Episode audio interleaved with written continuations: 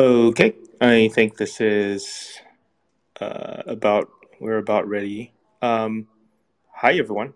Um, I was supposed to have a co-host with Altrin or Alex, but he had a last minute emergency and couldn't make it. So uh, I've invited some of you folks that I recognize from previous speeches up to say hi, um, but also uh, the reception to this post has been uh, incredible. I'm, I'm, extremely honored, and um, maybe I should talk a talk a little bit about uh, uh, about what's going on. Um, definitely feel free to ask questions or queue up topics or put your hand up. Um, definitely accepting anyone who wants to discuss what it means to be an AI engineer. Um, so the the the proximate reason for this post, uh, there are a number of things. I think one, I had felt an underlying gap in the job market where I had both seen employers wanting to hire engineers with a specialized skill set, and I also seen engineers basically training themselves to have this specialized skill set. And whenever you see a mismatch like that, um, I think it's a it's a ripe, opportunity, ripe opportunity to match them essentially. Um, and to have a potential job board that I might want to launch for latent space. But uh, that's beside the point. I think the best way to do that effectively is to define a handle for each other, for each side to find each other. Um, and I was looking through a bunch of different handles and I think I listed some of the, the candidates in the, the comments on the on the post. Um, but eventually, what I settled on was AI engineer, uh, and this is something I resisted for a long time. Um, that I think a lot of people on Hacker News also had negative reactions to that name, and I totally understand it. Um, it is a very common thing in tech circles for the thing that is not quite accurate to eventually become the definitive name for the thing. so I, I, decided to just try to kind of own it. Um, and I think it also basically reflects this reality that um, there's a lot of supply constraints in AI where um, you're primarily consuming research, GPUs, and I guess models from large model labs, which is which is great. Um, um, and also, like you can't have them. um, but I think that's fine, and you can eventually build out your own capabilities. But I think there's a huge white space for software engineers, uh, essentially shifting left into AI, and then for machine learning engineers shifting right from their existing position into more applied, more high value um, AI products. And so basically, I decided to draw this out, and it looks like the the diagram that uh, that you might have seen by now on uh, Latent.space, and that is the new role of the AI engineer. And then I looked around and I did some research. Um, and you know what? Like, I'm not the first to this, right? Like, there's there's people with this job title. Uh, I've met people um, who actually got into the job because of stuff that I've written, which is uh, pretty crazy. And I think it's going to continue developing. Um, I think it also reflects another trend, which uh, I've been calling out on the blog post or the, the podcast for a while, um, which is that prompt engineer, you know, kind of emerged last year as like a job that uh, if you want to manipulate prompts for Stable Diffusion or GPT, GPT-3, uh, that was good. Um, but then, like, if you want to get really powerful, you have to write code. Um, so you can't just get by as a non-technical prompt engineer. I think that there's a role for those, um, and I I actually applied for a job as as a prompt engineer. But I think if you want to get really really good at wielding the AI, um, you have to write code. And you have to use the AI to generate code too. And so there's a special place for code in AI. And I think that deserves a different name than prompt engineer. And I think um, something that was particularly gratifying was um, I think Andrej Karpathy also recognized that like for software 3.0 to, to be a thing, um, it's not just prompting. Um, so yeah, uh, that, that is that is the, the, sort of main thrust of why AI engineer, why it's going to be a job. Um, I've done a fair amount of introspection about this, um, and there's a lot of comments on on Hacker News and Twitter and LinkedIn and what have you. Um, but happy to take questions, um, and then also um, I should introduce Ben, um, who might be new to this audience. Ben is a a friend that I've known for for quite a while, and he's been the organizer of Reactathon, which is the de facto largest React conference, I think, in the U.S Yeah. Huh.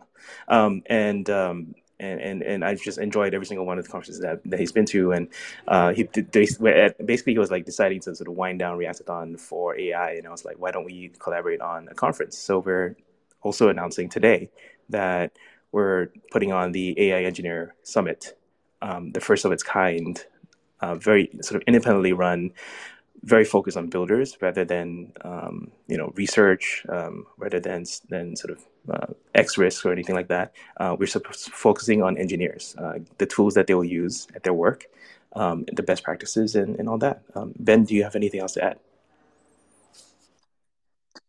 Yeah, absolutely. Well, first of all, thank you so much for this post. I think it says a lot about this space, and I think it it really helps to put a name to something, to this thing that we're all kind of experiencing together. Um, and we're all bearing witness to essentially because man i i was just telling my wife last night like there's so much so many incredible things happening right now and this is such an exciting time to be alive um, and the fact that we get to be a part of it and witness it and help to build it is just incredible um, but thank you, Shawn, for that uh, that kind intro. Um, hello, everyone. Uh, I'm Ben. I I produce conferences. Uh, I, as Shawn mentioned, I do Reactathon or did do Reactathon, and I help Netlify to build Jamstack Conf. And um, yeah, I'm really excited to basically launch this new conference series. Um, my philosophy with conferences is essentially they should be community first, they should be neutral, and they should be very intentionally curated. So every talk should be independently vetted and independently curated, and then every talk should fit together in a grander theme um, so that you have you know a very a very intentional and very structured approach to, to learning whatever it is that you're focused on. So in this conference, of course, we're going to be focused on AI engineering and the program is still coming together, but it's essentially going to boil down to, you know, a lot of the topics that Shawn brought up in um, his blog post today. Um, so the conference is going to take place uh, on on uh, October 8th, 9th, and 10th in San Francisco. And then, of course, if you want to attend remotely from anywhere in the world, we'll we'll be live streaming uh, free of charge. So that's the basics for AI Engineer Conf, and happy to answer any questions on that and dive deeper into that uh, shortly. Yeah, um, yeah. Uh, so uh, we have. I, have been inviting speakers up. Definitely put your hands up if you want uh, to speak. Um, I have two friends of the pod, Joseph and Xenova. Um, I assume you guys have read the post, so like, yeah, feel free to comment or respond about anything. I have a question about the uh, the conference broadly and how you're thinking about. You made a remark that I think uh, is astute, which is bringing a bunch of those that are building directly, engineers, developers, at O'Reilly conferences and similar that I've seen in the past that have always been particularly motivating. It's great to hear like war stories and even Chatham House rules and actually learning from uh, one another. Are you thinking about having this conference include part of like something to build together, almost hackathon style, or you have a bunch of talented folks in a room that are eager to experiment and tinker with new technologies. Should there be an explicit call out for things that get built during three days or a single day or something like that? Yeah, it's interesting. Uh, I don't think we have specific plans. I don't know, Ben. What do you think? yeah, so that's a great point, and you know, this is something that we're all learning together. There are clearly some people farther ahead than others, and many of those folks will take the stage. But one thing that I like to do at my conferences is just have facilitated discussion. And we just call these topic tables, where you essentially have core contributors and maintainers of a specific library, for example, managing a topic. And these can just be like roundtable discussions. They end up turning into like town hall type discussions. Um, but I think it at, at this conference, there will be more people on similar levels and more people that are, I mean, this is just extremely frontier tech, at least in terms of the the patterns and the technologies and and the um, the comparison to what we built before. So some of the things that we've been thinking about are you know creating a whole breakout room with like whiteboards and um, you know ad hoc stages and things like that where people can get together workout sessions um, and you know work together on specific things um, in addition to the facilitated discussion so that's a long-winded way of saying yes we're going to uh, incorporate many unconference type sessions into this summit so there'll be a single track of talks to you know facilitate discussion around you know a single a single mode of of uh, subjects and content, and then lots and lots of uh, of of time for for breakouts and meetings. Yeah, um, I also would say like you know we're only doing Sunday, Monday, Tuesday. I, I feel like there's always going to be room for like Wednesday, Thursday, Friday stuff. Um, we could get together with other folks. Uh, you know, I know I know Joseph, you're like a hackathon uh, God, uh, we could get together with other folks to you know fill out the rest of the week, make it a little bit less uh, informal. I just uh, yeah, I, I, don't know. It's a, it's our first time doing this, so we're starting small. Uh, as as much as I wanted to really go big, Ben actually reined me in quite a bit. um, and we're only doing 500 people. yeah, maybe 2024 will go a little bigger, but yeah, exactly. keep it keep it small, keep it on brand. Exactly. Um, Cool. Uh, Xenova? Uh, hi there. So, uh, well, first of all, thanks for inviting me up. Um, it's around 1 a.m. here, uh, so but I'm glad I got to. Uh, I, I, saw the notification before I went to bed, so I'm glad I set up. Um, so, hi everyone. Uh, I'm Joshua Xenova. Uh, I'm the creator of Transformers.js, which is a JavaScript library for running uh, Hugging Face transformers directly in the browser. Um, actually, I've, I've only been working on it for like three and a, three months, maybe. Um, but there's been, I mean, I'm really grateful for all the support in the community that really shown that this is something that people are quite interested in. Um, it, it originally stemmed from a problem that I had where I was I, I had a problem that I was that I was able to solve. So uh, I'm originally mainly a Python developer, and uh, I was able to solve this problem in Python. I was like, great, uh, but I want to distribute this. I want other people to be able to use it. So I was like, okay, great. Surely someone has done something, uh, done what I have done, but uh, just for JavaScript. So I was like, okay, let me just do a quick Google. Google search and uh, nothing popped up, unfortunately. So I was like, okay, fine, I'll do it myself. and then three months later, here we are. Uh, people are quite interested in uh, in the JavaScriptification of uh, machine learning and running transformers in the browser. Um, and uh, actually, around three weeks ago, maybe, um, I, I released like a little demo uh, called Whisper Web, just to run OpenAI's Whisper in the in the browser. And it somehow, uh, I was very very fortunate. It Somehow blew up on uh, Japanese Twitter, I think, uh, first, and it got over like a million Twitter views, impressions, whatever you call them, uh, and people playing around with it, finding as wow, wow, you can actually run like a, it's a 60 megabyte model actually when quantized, like directly in the browser. I was like, wow, that's really interesting, and it's sort of been expanding to running in Node, running server side, and as the article, uh, as the the essay that you wrote uh, describes, it's sort of this this linking between uh, those who are, uh, you know, more um, well, Python. Let's just let's just put it simply: Python developers, those who uh, are are interacting with these machine machine learning libraries, um, uh, and then merging that or bridging the gap between those developers and uh, web developers, JavaScript developers. Um, who don't necessarily see the or haven't had access to tools like this before, um, and so yeah, I'm I'm really grateful that you that you mentioned uh, mentioned Transformers JS in the in the essay. I definitely think it has, um, and the space as a whole with sort of being able to bring this technology to a new audience, JavaScript developers, web developers, and uh, even even server side JavaScript as well. I mean, there's quite a quite a quite a market for that because um, people don't necessarily want to re uh, or like for example running sub processes. Like there's a bit of hassle there. So keeping your code base in one language is definitely a positive that's that people have have uh, have experimented with and you know seen. Um, and yeah, I'm really grateful that you that you mentioned that. I'm I'm uh, hoping to help do my part, uh, sort of help the AI engineer of the future, sort of get involved, play around with things, you know. Anyway, that's I, I won't take up too much time. No, I appreciate that. So yeah, thanks so much for inviting me up. Yeah. Well, I mean, uh, just just one follow up. Um, your title at Hugging Face is open source machine learning engineer. Did you have machine learning experience before that?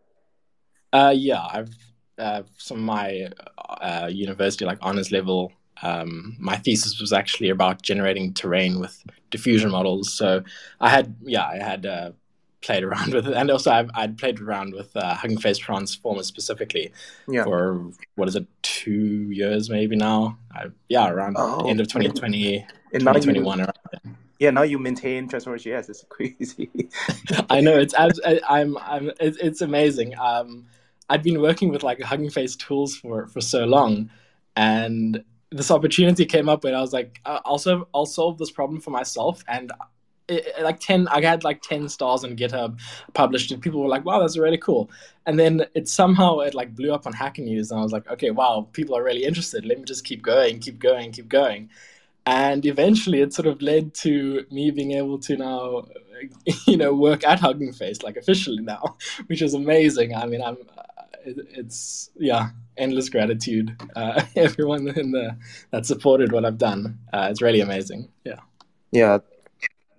Yeah, that's really awesome. Um, I also I feel like Hugging Face is at this sort of forefront of sort of trans, um, basically like harnessing machine learning um, engineers and then like making them accessible, uh, especially with Hugging Face inference and spaces and and all the stuff that um, that is being put out. Like it's just accessible to you know the rest of us AI engineers who are who are not ML engineers, right? Like, and and that's kind of like a demographic distinction that I'm drawing.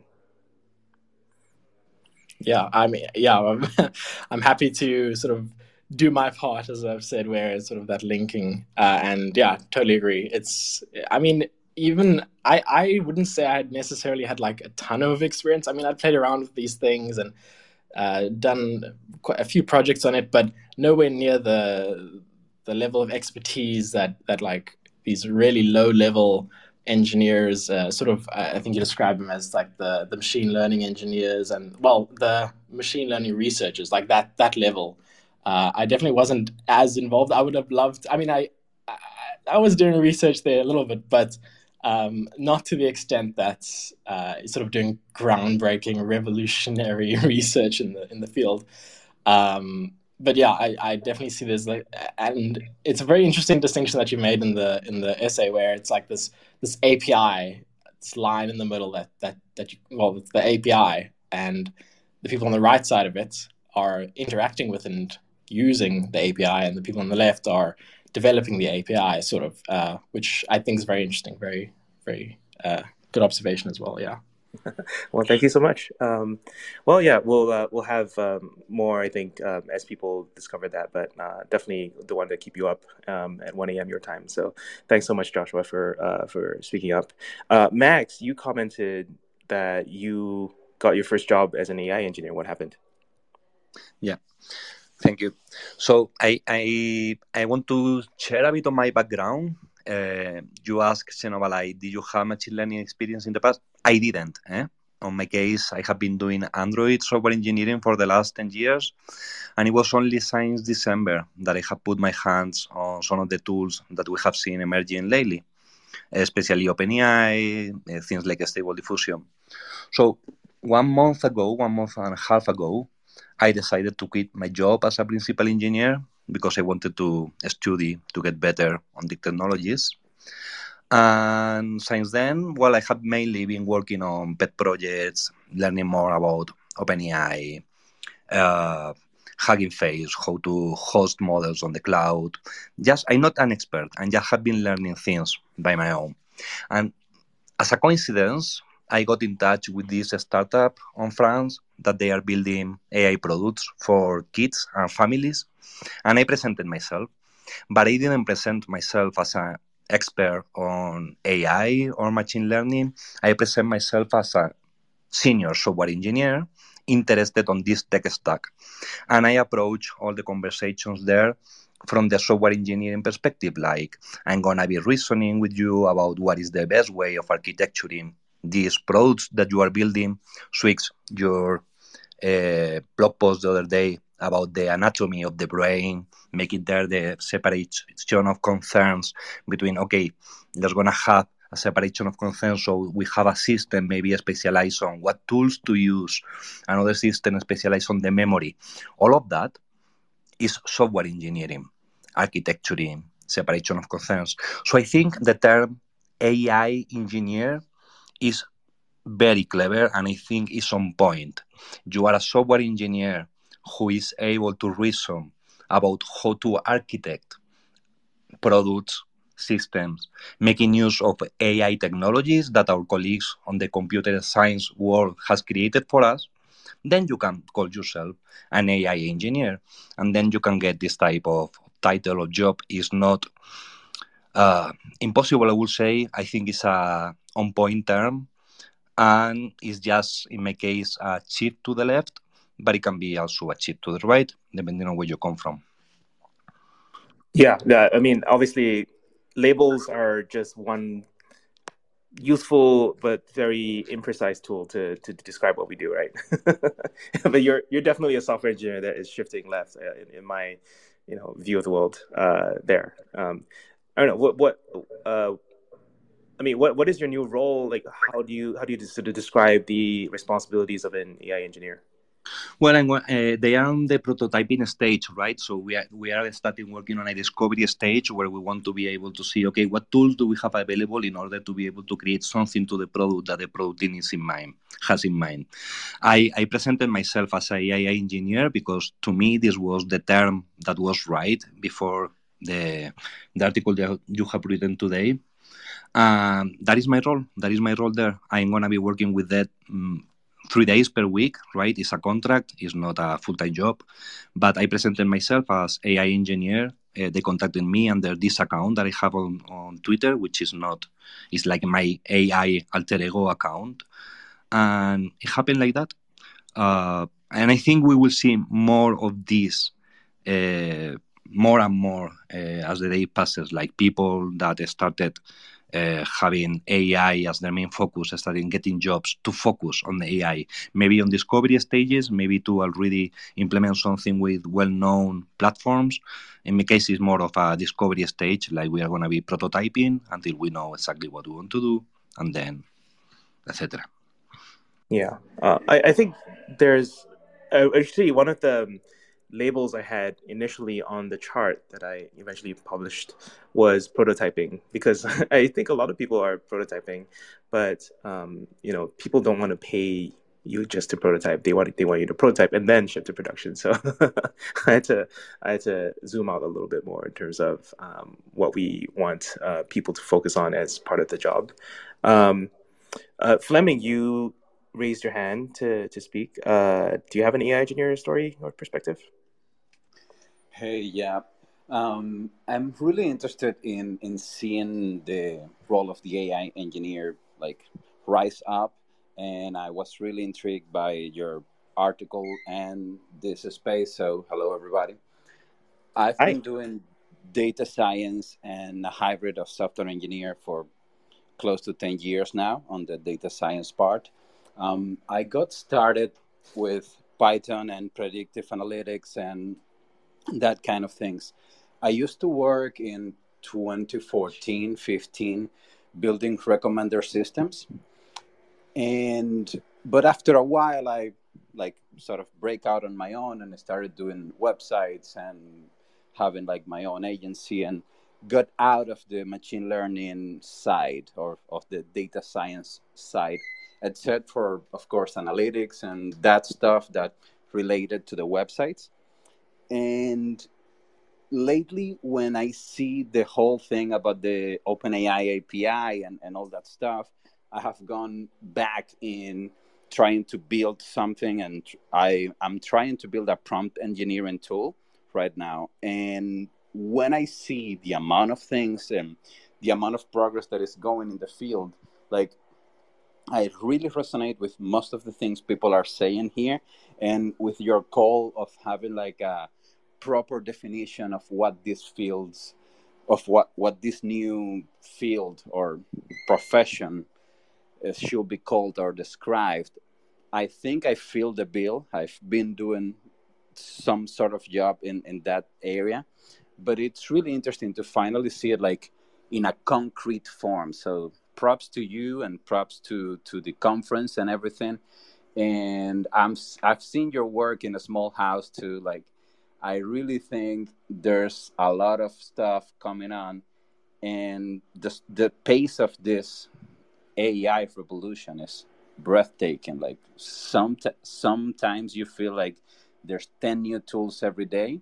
So the role of the AI engineer is to sort of understand all of those tools and provide products for people. I really like this and I'm really looking forward to connect with you all and sharing some tools and some stuff that I'm working on and seeing what everybody else is working on in the field. Yeah, very very welcome. Um, thanks for all the, kind words. Um, actually, I was yeah, uh, I forgot you you you mentioned something which I wanted to respond to Max on, which was that um, you know software engineering becomes uh, part of the job. It doesn't, you know, we're not being replaced by AI. We're um, harnessing AI and we're being enabled, enabled by it. Um, and so my, my sort of neat way of encapsulating this was one plus two equals three, right? So software 1.0 is traditional coding, software 2.0 is machine learning, and then software 3.0 is um, AI enabled applications. Um, and uh, the whole point of one plus two equals three is like, what, like software 1.0 doesn't go away we're actually we're actually way more powerful because uh, we can wield all these AI APIs um, uh, to to these things. And uh, so yeah, um, it, it's it's really inspiring to see so many people um, in that cause. And and partially, yeah, I, I think that what you're feeling that it's already happening and you know i'm just putting a name to it i think that is uh, absolutely why i did it right like i, I think um, when you when you find people a group of people who like all have the same problems all use the same language and they're different and distinct from um, let's say a, a, different group of people like the machine learning and ml ops crowd um, then all you have to do is give them a name. Um, help employers find employees help engineers find jobs that they love and i think uh, that's the basis for a really good community and conference and um, i mean that's some of the most fulfilling work that I can do as, as a community organizer or as like as a writer. Um, AI Studio. Um, this is another anonymous account you just joined. Hi. Hi, and thank you for having me here. I've I've met a few of you already uh, here on Twitter, and just going back to what Max AI was saying, uh, to the same point about uh, assisting tasks that are enhanced by this new technology. When uh, it was first released, uh, ChatGPT was first released, not GPT-2, as we have all known, has been out for a long time. But when ChatGPT was released last year, I remember having this this thought and feeling that, oh my God, everything that I can imagine of doing because I, I didn't have this deep knowledge of coding. Uh, I was I just had this basic knowledge of uh, how to make software. I knew a little bit of JavaScript, uh, HTML, CSS, uh, some some of of server, you know, um, what makes a server run. Um, I I thought, well, I can make things now that I wasn't able to make um, and something that I've had had for a long time is ideas. So when this was released, I thought, well, there's one thing that I that, that I want to do for certain, and it is to create and make these ideas that I've I have had for a long time, and for lack of resources, be be it um, time or or money to hire many many uh, engineers to development develop them. Uh, now these things are possible, not a, at a perfect um, way that you will have an enterprise app, but you know something that you can go to to a startup event and maybe get some people interested behind the idea. So I, I quickly went to uh, ChatGPT and asked it, what are possible titles for people who have this um, this interest and and know how to do these kind of tasks and things and are creative. And among the, the list of titles that it gave me, it gave me the title of, well, AI solution, AI solution uh, architect or AI uh, innovation manager. And when he said those two around uh, the possible things that and, and the tasks that I am known to be to I am known I am known to have done prior to this tag, I said, well, it all makes sense. Let me propose this to the place I, I work. So where I work right now, I am the AI innovation manager, and my task is to go through all the tasks that we we do in the place of of our work and find how to enhance those tasks, where to save and cut uh, through red tape and process. And I've been able to do to do that with three uh, tasks, and and and it's, it's, it's an amazing feeling. So I thank you very much for pulling putting that document out today about the AI engineering engineer, and that's something that I look forward to become. Uh, yeah, thank you so much. Um, I we're we're actually trying to help people become AI engineers. We're trying to help companies hire AI engineers, and which honestly, I'm also trying to help startups um, explain themselves to engineers. you know, there's like 30 different vector database startups, and uh, nobody can make heads or tails about like when to choose what. Um, and I, honestly, like I was actually very excited, uh, you know, in planning this thing with Ben. Like we we just have a day where um, everyone just kind of goes around to different vendors and sponsors and actually like meet them, right? Like just like meet the companies that are building in AI and and try to figure out like what tool was right for you. And um, I think it's, it's super exciting. Um, it, uh, one thing I, I actually wanted to do for this post and failed to do was to publish a prototypical job description for the AI engineer. I think essentially everyone needs to define this role, and nobody has a word for it. Like, well, sorry, now we have a word for it, but we don't have a JD for it. And so, like, the next step is to like say, hey, um, you know, what do people want? Um, what what is what is this job like? What um, how can we, in a healthy way, encourage um, you know very productive and specialized uh, software engineers to become AI engineers uh, and be productive at, at the various companies that they work at. Uh, I think it's very to me that would be my sort of ideal situation. Uh, Joseph, you have an idea? Oh, go ahead. Well, I was going to say we have this exact problem at RoboFlow. So at RoboFlow, we build tools for developers to use computer vision in their products. Um, we we say our north star is enabling developers to make the world programmable, and you know we actually you know we have open roles and we describe this the same idea in a, in a couple of different a couple of different ways. Like we actually will relist the same role with different titles because we're not exactly sure what the right thing is to to call it. So uh, I'd love to see what you think uh, the ideal job description is for um, AI engineer. But generally, like on the ML team, we have folks that we say are full stack machine learning engineer, and that's uh, kind of like taking um, things that are known and it's like true engineering work where you know uh, that a given technique is de-risked and should probably work, and you're building infrastructure uh, to do serving or uh, capability. Um, but it's it's largely an engineering problem, right? Like it's not like a is this possible? It's more like a this is this is largely possible or likely possible, or there's a model that works to accomplish some given task. Uh, how do we enable um, more people to take advantage of that capability?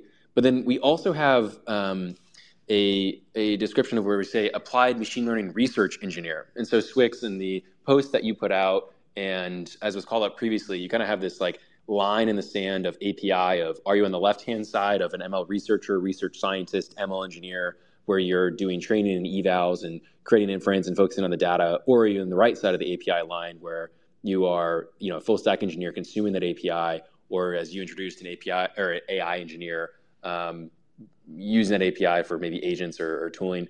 And we kind of have like someone that we, we don't know how to describe this, but we want almost someone that's going back and forth on that line between like AI engineer and ML engineer and, and, and research engineer. Basically, like you're keeping up to date with, in, in our space, for example, segment anything comes out, and that makes uh, the ability to understand and segment scenes in the real world uh, zero shot and especially powerful. However, segment anything comes out, and it only provides you with the mask. It doesn't actually label the masks that it understands. So there's a little bit of work to be done to uh, make that be useful. Um, and so, I mean, there's since been quite a few papers and publishings, and this is like all the rage at, largely at CVPR as well, where you take those masks and then you just kind of slap on like a classifier or like CLIP or Grounding DINO to make sense of what's inside the masks. But that's sort of like that's like model glue in like somewhat like research. It's like how good or how reliable is that system? And then some of those systems hit and they are reliable, and then you do want to turn them into APIs your post would maybe suggest that what I just described maybe should be two distinct things, where someone is, you know, uh, fully focused on like the research engineering side of, hey, if I add CLIP to the end of SAM, does that allow me to understand every scene or mask in this given image? Now that that is proven out, okay, let me hand this to an AI engineer who's going to take that and build it into the product. So I'm curious, swyx, like as you thought, as you hear, like for a company like us, just trying to hire for various sorts of different profiles of uh, all the way down to like applied side of yep we know these models work to like higher higher up or maybe leftward on the graph that you've laid out of back and forth between the two how you think about describing that capability of someone who's testing out state of the art and then when it works putting it into production yeah um, unicorn this is the this is the does you know does all things uh, person um, uh, that embodies both sides. I, I definitely say you know the API line is a dotted line. It's it's you know it's kind of fuzzy cross crossover, um, and, and probably I should maybe draw some lines where AI engineer intrudes on ML engineer, research engineer a little bit, and then ML research engineer. Oh, I'm hearing some applause. Who got the soundboard working on Twitter Spaces? That's amazing. Um, yeah, and then and then obviously uh, ML engineer, research engineer can easily cross over to API, um, but they may not be as um, well versed in front end or um, you know databases or anything like that. Um, uh, uh, so like yeah, it's a it's a permeable area, uh, and I would say the AI engineer is definitely more from a software engineering background. The ML engineer is more from, uh, let's say, more like data science research research backgrounds. Um, and yeah, they can they can do multiple things. Um, I think you just want to specify um, in your job description what exactly you're looking for. Um, in in you know sort of the front end space, there's there's this term that came up, you know, front of the front end and front of the, uh, back of the front end, and we could. Um, I, I, did actually consider doing this, right? Like um, at the at the end of the post, I actually spec out like there's AI UX, there's AI dev tools, AI infra, AI agents, and it's just like what are the subdisciplines of AI engineering? And um, there's definitely more sort of front facing um, AI engineering, and then there's more back facing. And um, for sure, there's a big part which is going to be um, you know being able to work with the models and get them into uh, and, and and you know not not being afraid of touching let's say the, the PyTorch code, right? Like actually getting being able to to dive dive in. Um, and for those who don't know, Joseph was episode seven on our podcast, um, our first major major hit, and um, uh, until recently, I think number two in, in terms of our all time best until George Hotz uh, kind of knocked him off. Um, you, you, did good though. You did good. You lasted. It was like, a good run. It was a good run. Yeah, lasted like 36 hours uh, before George Hotz was like, oh. Um, anyway, so uh, yeah, so I, I think I think there uh, it's, it's up to you whatever term, whatever title you want to call it, and whatever people want to choose to call themselves. I think um, I just think like there is a. I'm definitely more coming more from the, the point of view of software engineers will be moving towards AI, and and this is kind of a white space. Whereas uh, it's much more common for ML engineers, research engineers to uh, to move the other way. There's just way fewer of them, right? There's like I don't know, a few thousand of them in the world that are like really that are actually qualified, and then there's a few million software engineers uh, looking go the other way. And so, just from a pure demand, demand and supply perspective, you're going to find just a whole lot more AI engineers who will have to self educate on the skills that they now lack. Um, cool. Well, thanks. Thanks for that. Amazing question. By the way, okay, I'll, I'll read out one thing. I, I, saw I saw a couple hands up, and I I, I know I admitted a couple new speakers. Um, so I, am just gonna read out the job description that we actually drafted, but I never published. Um, because you're listening on audio, you get you get to see the sort of behind the scenes of like stuff that we actually ended up not doing. Um, so the original name for the conference was AI DevCon. Um, that's, that's, the, that's the domain name that we could have got, and and we tried to um, we, we tried to sort of mock up some of the the sort of ideal profile. So what is an AI engineer? A new category of engineering that straddles the line between ML engineer and software engineer. Point one, they are familiar with the trade offs between the various state of the art foundation models, both open source and closed, and can provide technical guidance on selection and deployment for companies ramping up their AI capabilities. Point two, they're familiar with multiple modalities of foundation models, including audio, code, image, uh, and etc., and can apply them when needed. Point three, they are proficient with the latest research and prompt engineering techniques and know when to use them and when they're unnecessary. Uh, point four, they're familiar with all the tooling, LangChain, Llama Index, Pinecone, Weaviate, Chroma, guardrails, etc. That's the state of the art for LLM enabled software.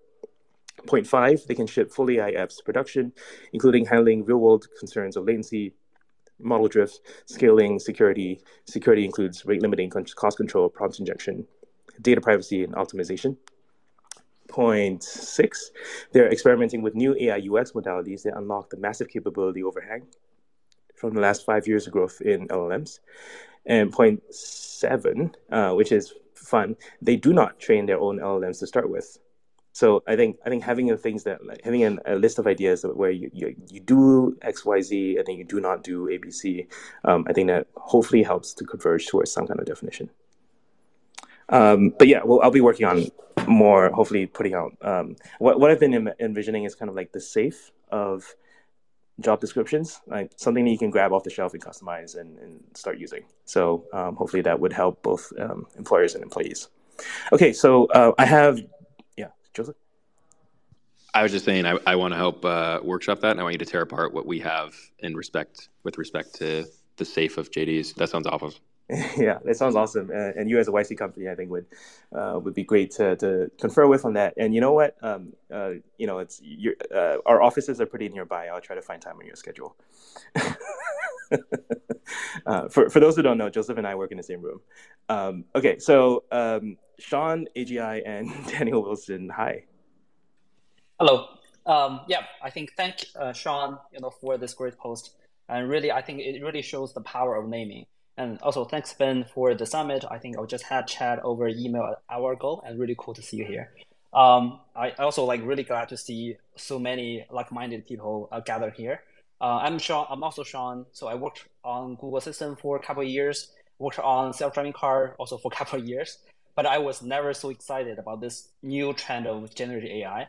Uh, I started like pulling all my resource, uh, like uh, in generative AI since like uh, GPT three come out last year, and I have built multiple projects. Like from uh, there are some open source projects and and also like uh, project for my company.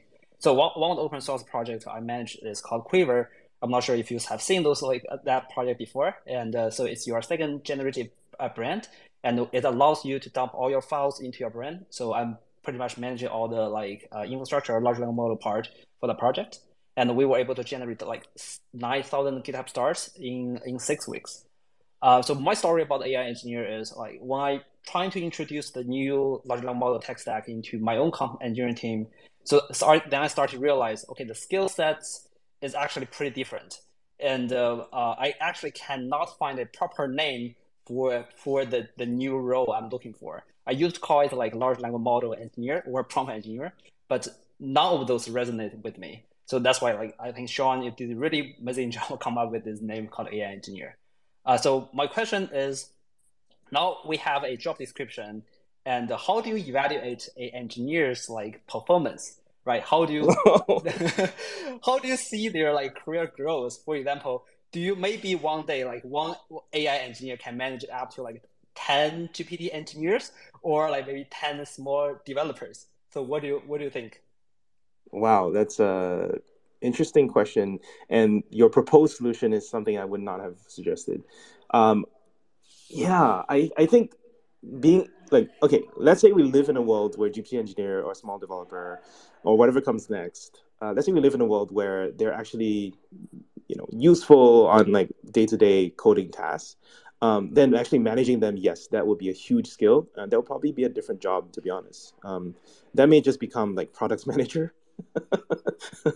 Um, or maybe we'll, we'll, we'll, name it name it a different job. Um, i'm definitely thinking about ai engineer not as that because that, that is a future that doesn't exist today. I'm trying to f- really really focus on like what can we call ourselves today um, I, I, think it's much more about you know the, the job description that I um, read out earlier. Um, and uh, yeah, you know, I, I think it, it, just takes someone shameless enough to say like, okay, I know it's like not AGI yet, you know, um, and and I know it's like technically LLM is not really AI, but people just want like to say AI, um, and LLM is, is is a bit awkward to repeat the you know the, the two L's. So this is basically just going to converge on LLMs uh, on on AI engineer, right? It's not going to be FMs, it's not going to be LLMs, it's going to be AI. Um, so I think I think that like that was a, just a very long journey of acceptance that I had to come come for myself. Um, the the skill set, yeah. How do we evaluate them? Okay, so they should be able to do. Uh, they should be able to effectively wield um, AI to to do to build anything that the product team wants. Like let's say your CEO, your your product uh, manager, head of products, whatever, comes to you and says, "Hey, I saw this um, you know interesting products out there or interesting functionality. Can you evaluate this and how do we add it to our products?" Um, you would be the trusted authority within the company or trusted advisor within the company to say, "Okay, like this is or is not feasible, we would use ABC tools because of XYZ reasons, right? Um, that is the job of, I guess, any engineer. Uh, you know, it's AI engineers and software engineer that specializes in AI. So, like, that would be what I would expect of them, um, especially if it's something that's been done before. I would expect them to be able to clone it relatively quickly, um, and it should be quick. Um, they should have a high amount of capability as, as to uh, and familiarity with existing tools such that they would not be running up the learning curve to evaluate like five different tools. They would already know that the, the stack that they like and use and are productive with, right? So that, I think that's where tools like LangChain, Llama Index are, are, super helpful because they are sort of the one tool to rule them all, right? Like once you learn this thing, you can you can sort of use it as a sort of multi-purpose tool to, to tackle everything. Um, so that's why you know I, I, definitely had was missing a term to describe the LangChains and Llama indexes of the world, and and I think once I wrap my head around like there, there is a job AI engineer. They will need tools, and this is kind of the preferred tooling of that world. Um, that that does come into a lot more uh, sharp focus, I think, for me. Um, okay, so um, I, am not sure if I totally answered your question. Does anyone else have like responses? By the way, um, I'll, I'll, pause for responses. Um, okay, no. Um, so and then I wanted to say hi to Daniel, who's who's up, and then Farel, Safir, Crete, uh, you're up next.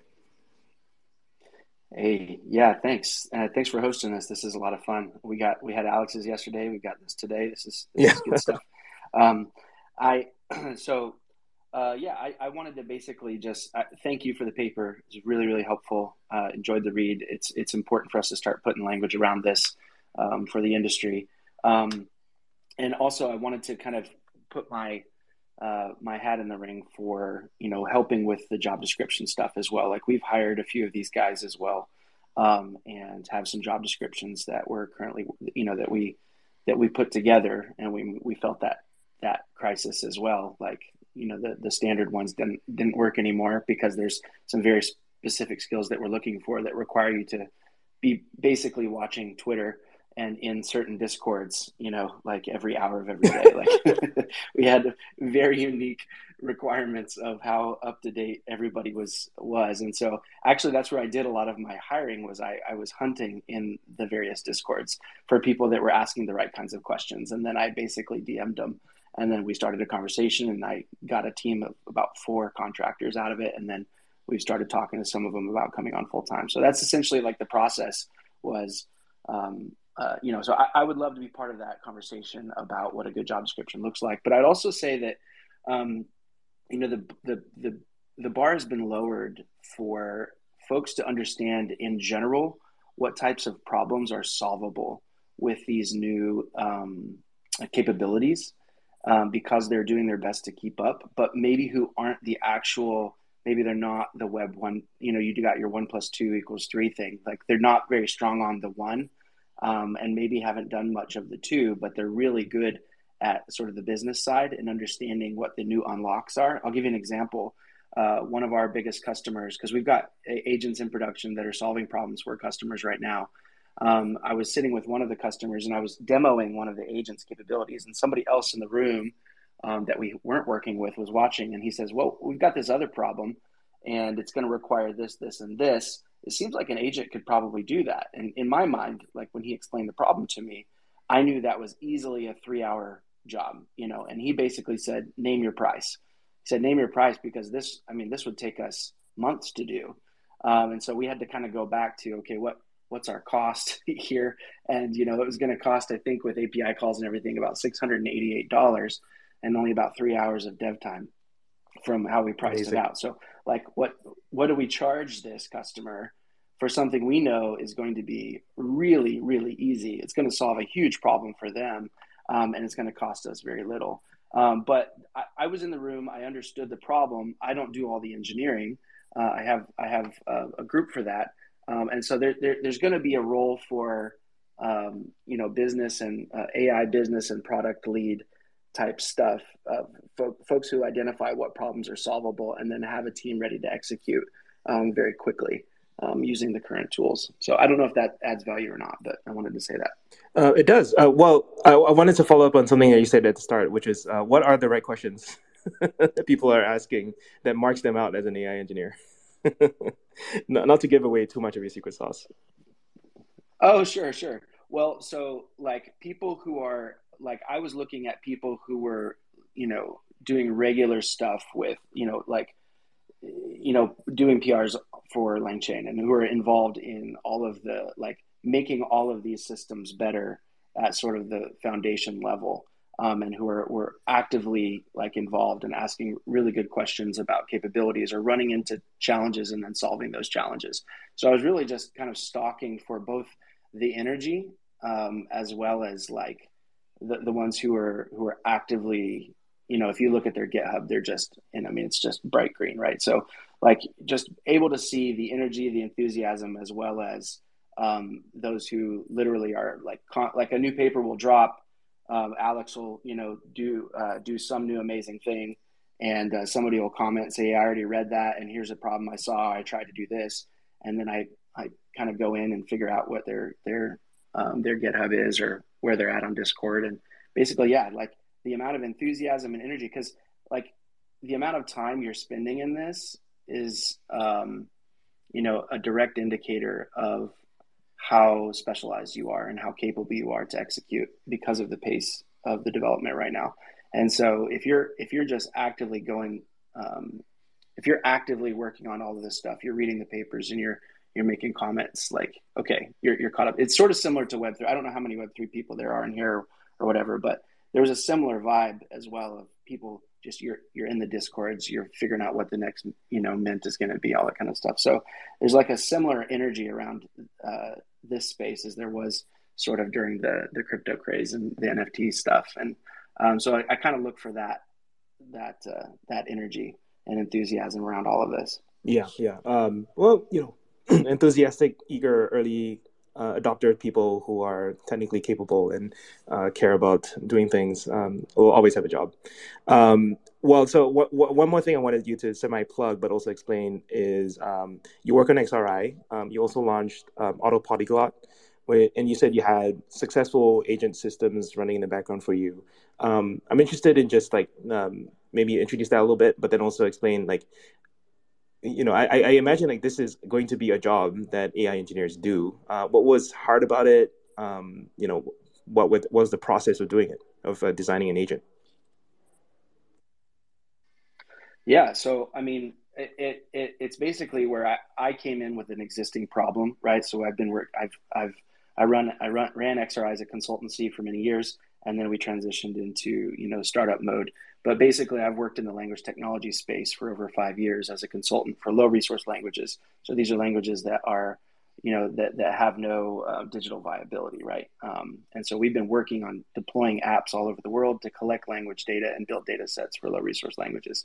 Um, but I was keeping track of of everything that was going on here, and it occurred to me, you know, my background is academic. I've got a PhD in linguistics. I've done research in the Caucasus Mountains, writing grammars and research articles um, on kind of unique morphology of some of these endangered languages and whatnot. So I knew those resources existed, um, and there's just they're they're everywhere. They're like the thousands of languages not yet uh, covered by traditional sort of machine translation methods um, have tons of documentation about them. And I said, you know what? I bet I could get um, an agent to read through all of the linguistic literature on a particular language, learn how the language works, um, produce synthetic data that then we can validate with native speakers, which would then you know improve the system. And that's what we have. That's what we have running right now. And so. Um, you know, Auto Polyglot was just a fun project of getting it to write a rule-based machine translation system, and it was just fun to watch it work. It's sort of a, it's an auto, you know, um, an auto GPT type thing, but actually that's not that's not where our secret sauce is. That was just sort of a fun little uh, demo. Um, uh, we we've got a little bit more human in the loop stuff going on that is actively imp- improving this, and then basically we see a path towards um, you know having agents on devices that are actively updating their knowledge about how a language works, even at the level of dialect, accent, etc., so that you know anyone anywhere could could have a, a model built for them in their particular language. And so that's kind of our trajectory and where we're headed and what we're hiring for. Um, and uh, yeah, get to that sort of universal translator space where um, you can communicate with anyone in the world. Next 10 to 15 years is sort of what, what we're saying. Um, and so, uh, yeah, that that's that's kind of what we're doing. And then as far as like the process of like getting an agent, um, you know, up up and running. I mean, I yeah, like like I, I found the talent. I told them exactly what we needed, and then they've been working nonstop to get it done. And so we've got uh, we've got happy customers right now, and um, you know, of course, we're running into a lot of the same challenges of production ready agents that get too creative. Um, and so we have got our own methods of trying to rein that in um, and have more deterministic output um, and kind of reduce the creativity and the inconsistency at the at the current level. We've also you're spun up Falcon and done done some other stuff to sort of you know figure out what kind of stuff we can keep. Um, you know, use some open source uh, models for for some of our own purposes as well. So we're we're we're experimenting like everybody is, um, but um, but yeah, we're we're we're getting paid, uh, which is nice. so. It's awesome. Uh, so like basically, what I hear is AI engineers would do everything you just described. Yeah, yeah, pretty much. Yeah, our um, yes, AI engineers are are who we are hiring and who have have done successfully what we needed to. And and and the the true shock came at that sort of three hour challenge that you know I got a pitch uh, one week. Was saying, hey, can you have an agent do this for us? I said, yeah.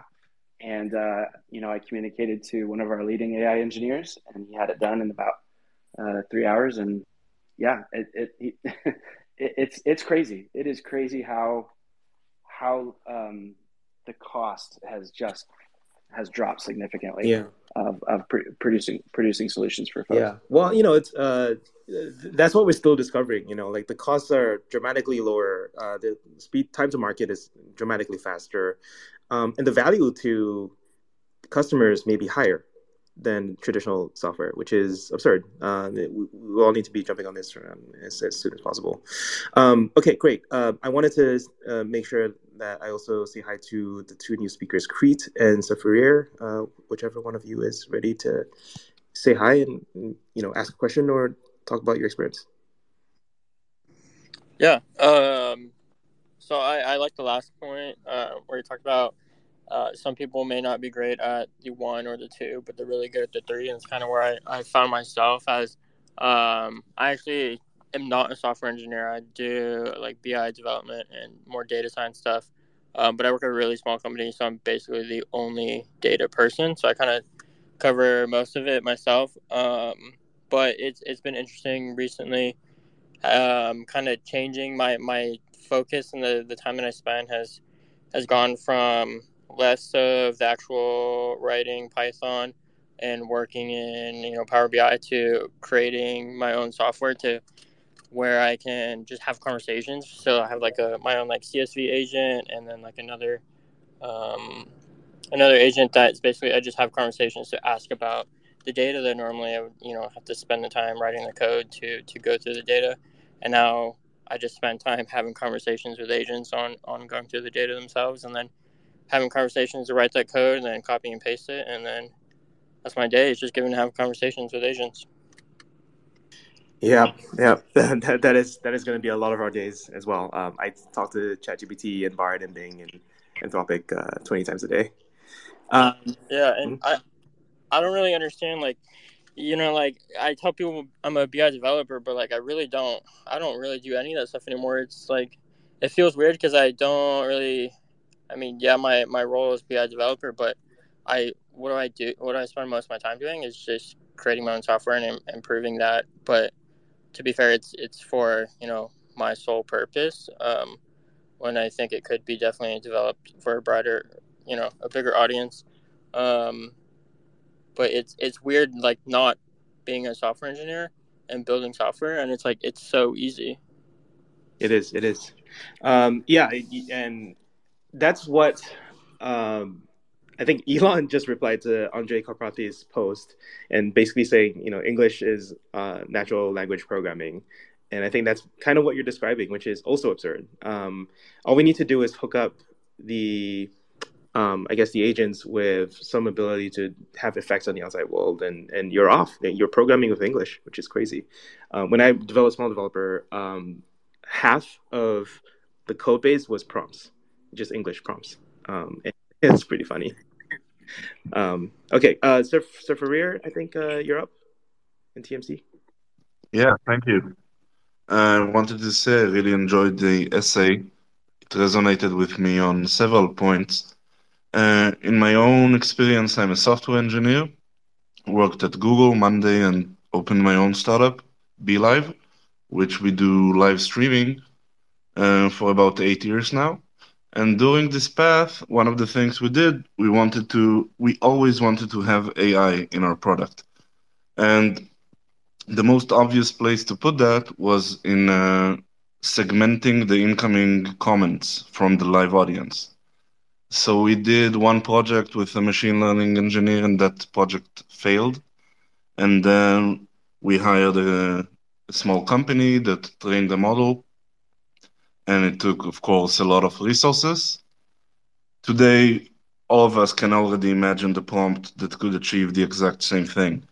It's an incredible jump, an order of magnitude in the abilities of what we can do.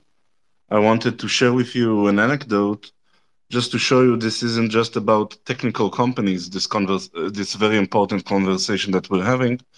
Uh, I was in contact with a client from a totally non-technical company. They are selling courses online, and he wanted to implement in his uh, sales process some uh, processing of the recorded conversations and asking simple questions regarding their own, uh, let's call it business logic. So, as an engineer, so what I wanted to show is the perspective of this company, a non technical company until now, he would not have the chance to do a project like I described. He could, they're not in any position to start a technical operation. What changed? Uh, ChatGPT happened, Midjourney happened, AI happened, and all of a sudden, these kind of these kind of people are aware that it can be done. It's totally in the power of generative AI to achieve this this kind of project. So, as AI engineers, we have to answer four questions just to achieve this kind of thing. The first is an important one can it be really done? The second is how can it be done? On the, let's call it the prompt engineering level. Then there's the software engineering level of tying everything up. And how do we deliver it? And you touched the point that right now the, the ground is shaking under our, our feet. So the answer to each of these four questions can change every week. And it's really important to stay up to date. And that's why it's really important to have uh, these community gatherings and the conference that you're having. And uh, it's an exciting world to be in and happy to be here with you. Thanks so much. Um, yeah, I, I like I really like the phrase in the in the post that you know it's almost a full time job and no actually it is a full time job. Um, speaking of uh, people who are friends of the pod, um, I wanted to welcome Jared from Vercel. What's up, man? Um, don't know if you're able to speak, but you accepted the speaker invite. uh, Vercel recently put out the um, AI SDK, um, and they're doing very interesting work around functions, um, which I'm pretty excited to hear about. I think um, it, it's going to be a key tool of um, a lot of the engineers. Hey, yeah, sorry, I lost signal there. Can you just repeat what you oh, said? I, I, was just telling people about the AI SDK and then the stuff that you guys are researching regarding functions. You had you, you tweeted out some diagrams, which I thought was uh, really interesting. And I, I, don't know, just do your thing. Talk, talk whatever you want to talk about. oh yeah. Oh word. Um, yeah. I mean, the SDK. We're actually surprised about um, the product market fit on this. Um, it just seemed like everybody was kind of copying the same like 10 lines of, i don't have 10 maybe 40 50 lines of streaming code and it the streaming code that they were copying was wrong um, and we actually have we have Malte our cto who used to run google search um, and a couple of our engineers that are on tc39 like sit down and look at like deeply look at how to actually perfect the actual act of streaming um, from these LLMs and you know doing the chat GPT effect for those who are um, who aren't familiar, you know, this sort of typing effect, um, and how to do it like the most insane, possibly most performant performant way. Um, and so we did that, and then we're like, okay, well, nobody should ever have to write this code ever again. Uh, and then the other insight too is that um, we aren't that interested in like competing with LangChain because like that seems pretty legit. And regardless of where these other LLM, whether regardless of provider, it's Hugging Face, OpenAI, Anthropic, you're still going to want to have this. You're still going to want to stream because streaming is just faster.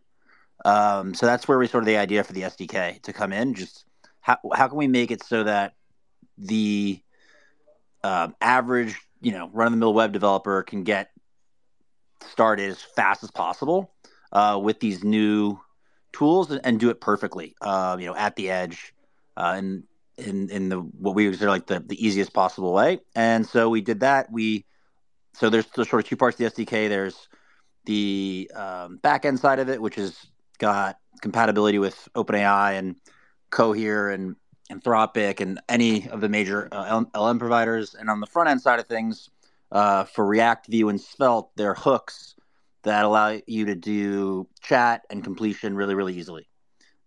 Um, so yeah, I mean, it's been it's blown up. It's been pretty cool to see.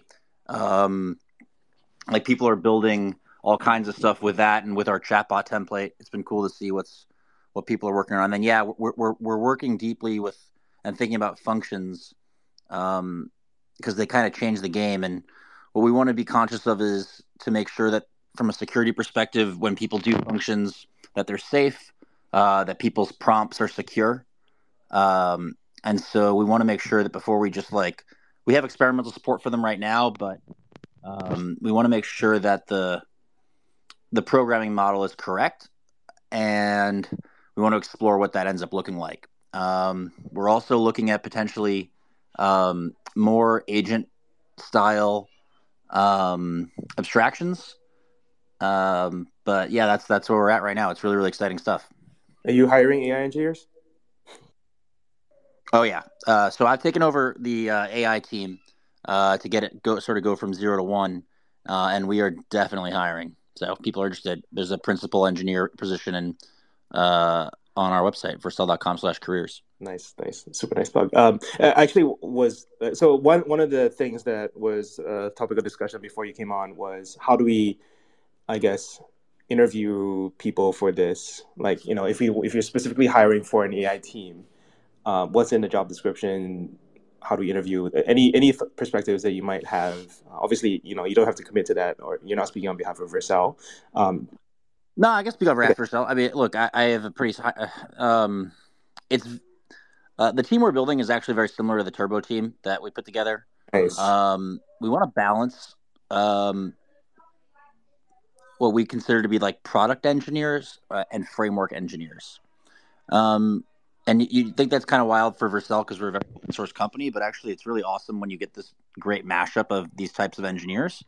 um, framework designing engineers being like, you know, people with like deep fundamental understanding of the space that can design the APIs for everybody to use, and product engineers that know how to build stuff uh, that can guide um, the uh, sort of guide the team and get stuff done. And you, you, we look for both. So we took some of our team, uh, engineers from the Next.js team, um, and we're working backwards, honestly, from the UI um, in all the products that we're building, like we always do it Vercel, um, and then backfilling that with um, some, you know, deep, deep expertise in the space. Yeah, that's amazing. Well, thanks for that perspective. Uh, I I always wonder, you know, I I, uh, I am not a framework dev, but I do uh, sometimes cosplay as one. Uh, I always wonder how to get people to that level of thinking about programming because people are not used to framework like being a framework dev being being you're i guess like building and designing for other developers for a type of programming that you have to maintain essentially forever. Um yeah it's it's a nobody trains you to do that. No it's a it's a it's a special skill um for sure. Um you know there's folks that, that you know the, the list is short even at Vercel i would say of these types of people uh, you probably know most of them. You know, it's like the Sebs and the Rich, the Seb, Sebastian Markbåge, Rich Harris. Uh, there are a few others um, in the space. You've got like Nathan Hammond on the Turbo team and a bunch of these people that just they've been thinking about this problem or the problem space for years. Is usually the, the common thread, um, sometimes decades. Um, but at the same time, you know, they're informed by you know real world use cases. So, like we built the for this AI SDK we were building three we built like five six seven eight different projects and found you know abstracted code and then added some our, our little bit of taste there. And it's it's not I, I, you know as cool as it is to say like oh framework engineer um, a lot of this is just uh, seeing repeated patterns and adding our little bit of sparkle and taste. And then you know i, I won't say that um, guillermo's um, influence is, is in every single thing oh he's the og so, uh, yeah, yeah. So you know, it's if G, if G approves, then it's then you can ship. Yeah, yeah. He's the, the the framework of frameworks engineer. Um, okay, well, uh, really really appreciate you weighing in, and obviously super big fan of uh, all the stuff that Vercel is doing. Um, uh, I'm going to open it up a little bit more to um, uh, the new joiners. Alex, um, I, I see you're back from your emergency. Yeah, what's up, guys? I've been out for like a, an hour, and suddenly, Shawn, your original tweet about this is like half a million views, and, and Elon is because because Elon's applying. Yeah, yeah, yeah, crazy. That's great. Uh, I haven't caught up on everything you talked about uh, in space, but I wonder if being on Twitter is a requirement for being an engineer. This the, the, the crazy space, you know, the crazy pace of innovation and changes, and, and folks launching things. I wonder if like being on Twitter is and, and knowing how to find the right folks, the right communities. I think uh, Daniel talked about this a little bit. Uh, where, do you learn? Everything changes on the fly. Where do you go? How, who you ask? Like if, if this is a new career we're like talking about, a new career path essentially, right? Um, there's not a lot of people with a deep um, history of doing this. Right? It's fairly brand new to all of us. And then uh, we're also coming into a world where Stack Overflow is less and less kind of uh, a body of knowledge that you can rely on, right? If you're a Python engineer, if you're like know, doing ops, uh, DevOps, there's stuff for you to read from, to, to ask. This is all new, and we're moving to a world everybody talks to ChatGPT to kind of solve their own stuff. So I think the community part definitely um, is important, and, and, that seems to be right now on Twitter and maybe some Discords.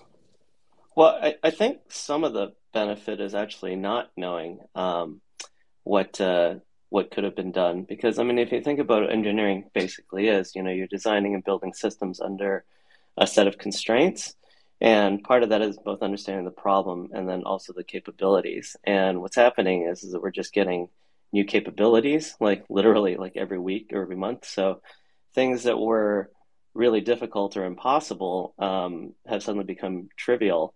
And so, you know, it you really have to like shake off like sort of what you know um, and in some ways that's why uh, the new folks you know they don't know what's impossible so then you try it and then you realize oh wow you can iterate very quickly um, i think one of the difficulties with uh, you know, doing frameworks is, about getting the right type of abstractions. And so you had to have like just seen a lot of different problems and also just problems that you've seen maybe not necessarily even to do with AI or machine learning, but just things that you've learned over decades that, you know, so everything old is new again.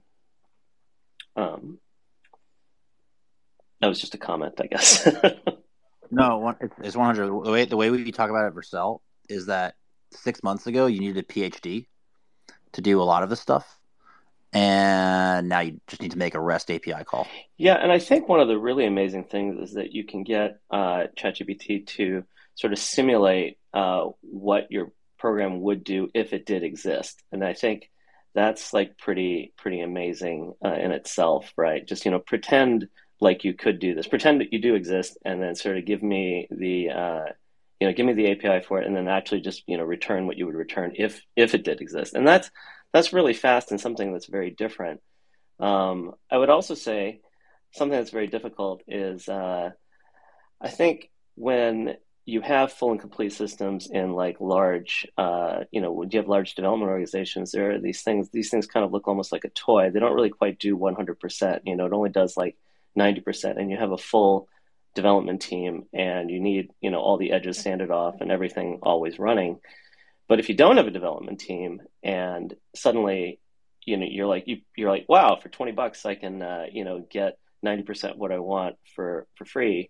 I think that's why like a lot of the newcomers uh, find it, uh, it, it, I don't know not exhilarating, but you know, it gives you like superpowers and it's very very uh, attractive.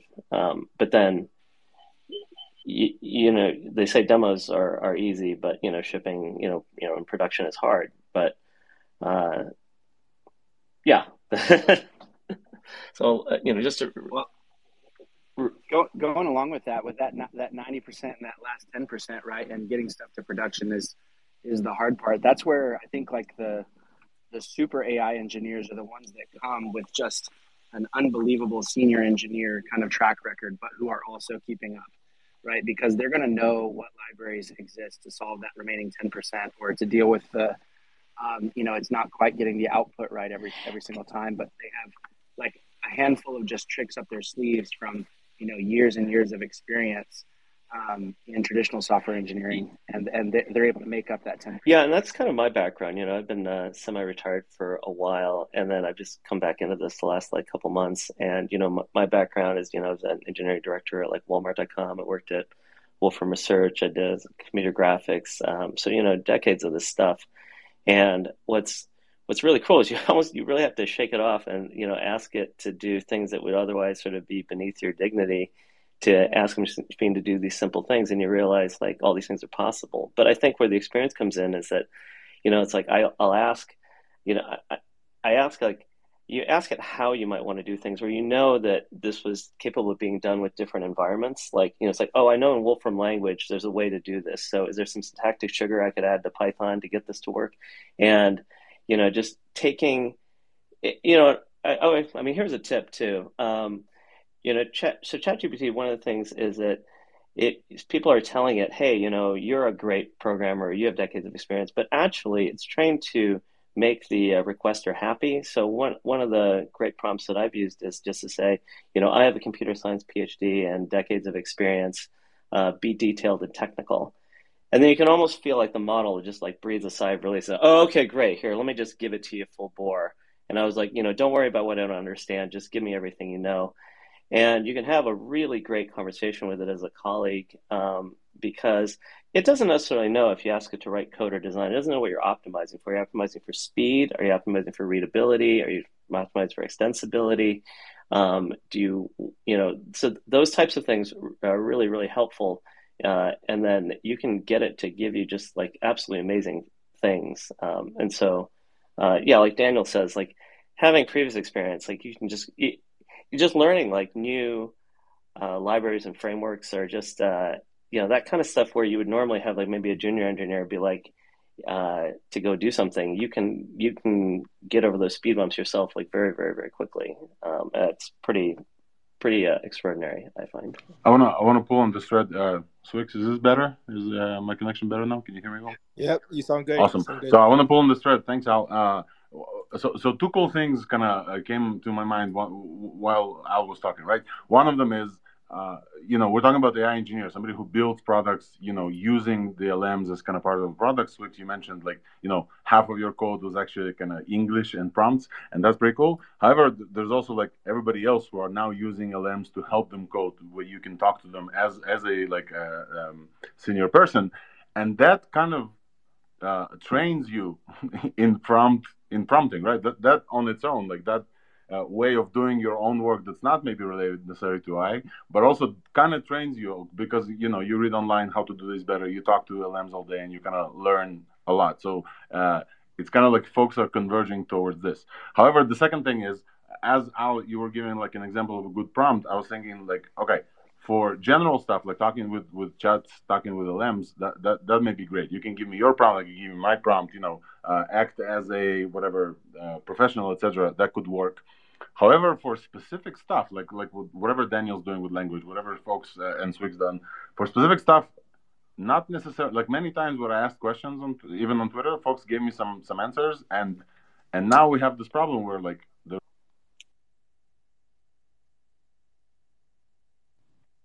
Oop! Someone hit the mute everyone button. Sorry about that. I was going. That was. A- I was going too hard. Um, uh, I think I think I stopped talking just as you muted. So uh, that was going back to this idea of um, sharing prompts is not like sharing code. That's that's kind of what I'm trying to wrap my head around. And I'd love like a discussion about this, right? Because sharing code, sharing pieces of code, like like Jared was talking about, right? There's like several things they copied around, and then they decided to standardize this. And this is kind of tooling around how to talk to things, and and maybe streaming. And Malte is this amazing guy who who, who came in, and streaming is better. Sharing prompts though doesn't necessarily work because uh, one, you may are working with open source models versus like OpenAI. Uh, OpenAI switches it up on you, right? Like yesterday, a couple of days ago, we all got, you know, we woke up and most of our code suddenly changed because they changed the underlying model, and that's also something that okay, w- where do you go now? Do, do you go to ChatGPT to ask about how to deal with 0613 versus you know 0313? Uh, where do you go? And that that seems like to be just the community part. Um, I would love like a discussion about like where do we learn and how do we keep keep up to date? Uh, we I, I just tune into your spaces on thursdays. Um, yes. Uh, yeah but it's a, it's a real question. Um, you know i mean there's a lot of community is in a good way it's decentralized right? Because the alternative is it is centralized. No one has the time to like stay on twitter all day. Um, I don't know. Maybe uh, we meet up every uh, every quarter Yeah. for a conference. Go ahead. I, yeah, I think that I mean where we've drawn where we've gotten the help is like, you know, the the chain of thoughts, you know, came out, and then the tree of thoughts came out, and everyone was trying to kind of get closer and closer to, um, you know, having some consistency and deterministic output to input, you know, all the different ways of, of getting uh, retrieval done. How do you how do you do knowledge retrieval from vector databases in certain ways? How do you define uh, what you're looking for and what you're what you're trying to surface and retrieve and what you're planning to do with that like knowing like knowing that those like those major benchmark papers and um, keeping track of who's like who's really up to who's really up to speed on on retrieval who's really up to speed on kind of different ways of embeddings and chunking and who's up to speed on um, like all of that and just having that like ha- having those those um, those kind of independent libraries and knowing like for for problems like this you're going to encounter these five or six different sub problems and i know all of those paper all, all of the papers that and and the current research on those sub problems can reference and you're going to have to mix and match and figure out which one is ideal for your particular use case. And i don't i don't know. I don't know. I mean i don't know how you create that. Maybe that's part of what this whole ai um, engineer conversation is is what are the typical problems and the typical sub problems are those problems that you try and solve in a you know in a retrieval type scenario or in um, you know whatever it is name it. Um, that that's kind of where that's kind of how we're we're approaching it is um, and then on the evaluation front as well. Who's who's doing really good work on evaluation um, and who's watching that space and who can you lean on to help you with evaluation so i think we'll get into more sub sub disciplines as we continue to go along Yeah, I think it's important to actually remain decentralized right now. And just seeing how all of these really interesting communities are popping up everywhere and different leaders are emerging, right? And there's all different types of ways people are meeting and staying up to date. You know, obviously, you got your Twitter, but then there's Cerebral Valley, there's just San Francisco itself. Tons and tons of people have come back to the city, and San Francisco just feels more alive than it has in a, in a long time. Um, and so I think that that's going to coalesce into, you know, some sort of some sort of network or a, connections of nodes of of various networks into a larger network. Um, you know, obviously, us we're working to help people coalesce around uh, these ideas with the under the AI engineer brand, and so we're we're now a part of that. Um, but of course, we're not the only one. And uh, if anyone has any ideas or things that you'd like to request, uh, we're open to uh, to talking about that and, and, and integrating that into I our may, stack. if, if I may answer my own question, kind of uh, one of the things I was recommending folks for a long time is just follow the PRs for LangChain and for Llama Index.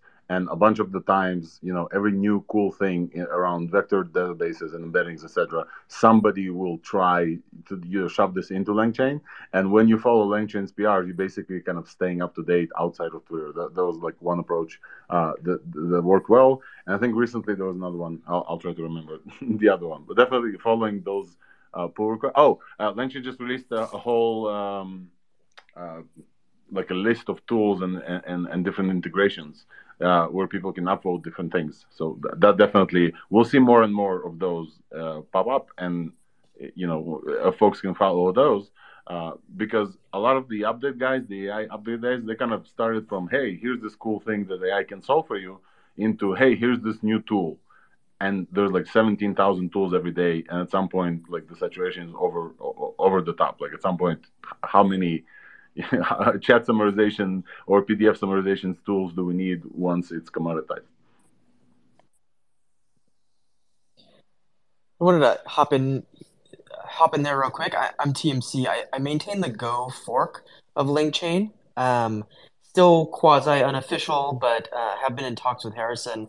Um, I want to build on that a little bit. I see LangChain as a really great opportunity for different programming language communities to get involved with the LLM craze and space.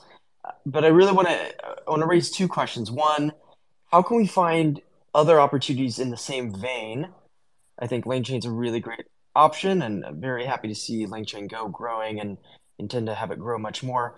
How can we build new cross-language environments to make sure that we are, uh, you know, not isolating? Obviously, the Python and JavaScript TypeScript communities are enormous, but there are lots of programmers coming from many, many points of view. So one, how can we build more spaces like LangChain to to share ideas and grow? And then similarly, what do folks think about how the programming language space is going to evolve in the space? I have my own biases as I started the Go fork. As soon as I saw TypeScript uh, support land in LangChain, I realized that oh, there there may be a multi-language future around these around these ideas and, and ways of working. Um, so I'm excited to hear what what other people think. How can we build more spaces to share, and what do folks think about how language support's going to evolve around LLMs? Yeah, that's so broad. Um, this is usually the point where someone suggests WebAssembly, and I say, and I back their hands and say nope. but at the same time, um, you know, as far as I understand, LangChain JS is a complete re-implementation of LangChain. Um, there's no shared code whatsoever, right? Is there shared code between um, the Go and No. Python? No. There's not. It's it's pure. There is. I've had some conversations with Harrison where he's there's some consideration. I hope I'm not speaking out of turn. There's some consideration about building kind of like a, a core Python server that the other language languages would RPC to. But right now, it's it's all pure Go. Speaking from somebody that hosts um, some stuff, uh, woof. That's it. Woof. That'd be, There's no yeah. solution. Just woof. No, just not woof. It's like, look, languages are different, um, and the programming models are different. So trying to force the same API seems like a, a, is is a is generally a miss, like a big miss, like humongous, massive miss. That being said, like the same like ideas can be you know idio like idiomatic to a language, and, and that's cool. But trying to like do one for one is nuts. Uh, Yeah, the, There's also the design in LangChain Go is definitely not. It, we're not aiming for one for one. We're we took some of the core schema ideas, but really want to make it Go native and Go idiomatic. And I think that's how Harrison sees the other language ports most fruitfully developing. Isn't isn't like a call by call port, but really staying true to the idioms of the of the individual languages. It's pretty interesting too. Like if you look at um, like the Microsoft folks have semantic kernel, which is you know mostly C sharp bindings, and it's tied into the Microsoft environment. It's really well designed. It's got really nice sort of ergonomics, um, but it's completely like if you're a C sharp person and a Microsoft person, like you're kind of all into semantic kernel, and you really don't see it like uh, in sort of this Twitter universe. Um, in the sort of a Wolfram Research, Wolfram Language folks, the LLM functions there are fantastic. Um, you know, I was actually porting some of that stuff over to a Python um, universe, and it, it kind of is a little like that. Is that there's just these they're they're bigger. Uh, we're we're actually in our own little uh, spaces, and there's whole you know development environments in different languages um, that people don't even really see, which I find is like kind of kind of amazing. Um, but if you if you are into the Microsoft environment, uh, you know, take a look at Semantic Kernel.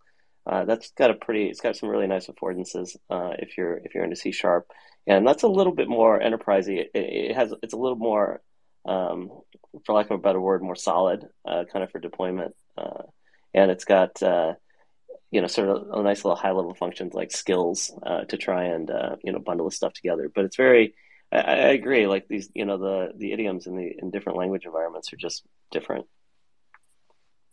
Yeah, uh, learn once, write? anywhere. Act- I, I've heard I've heard a wise person say that. So I have a uh, uh, maybe blasphemous take.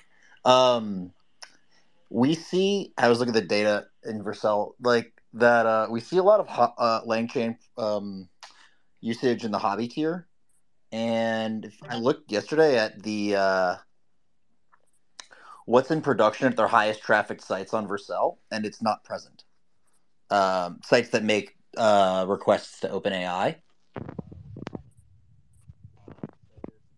Uh, Jared, I think you may have muted yourself. Oh, okay, Oh, you're back. You're back. back?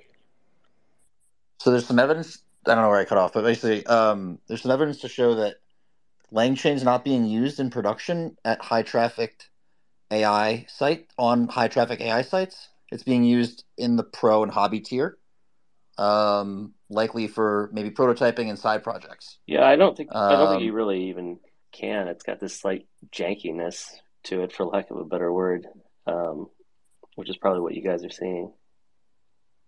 Wait, but I want a better word. What what is people? What are people running into?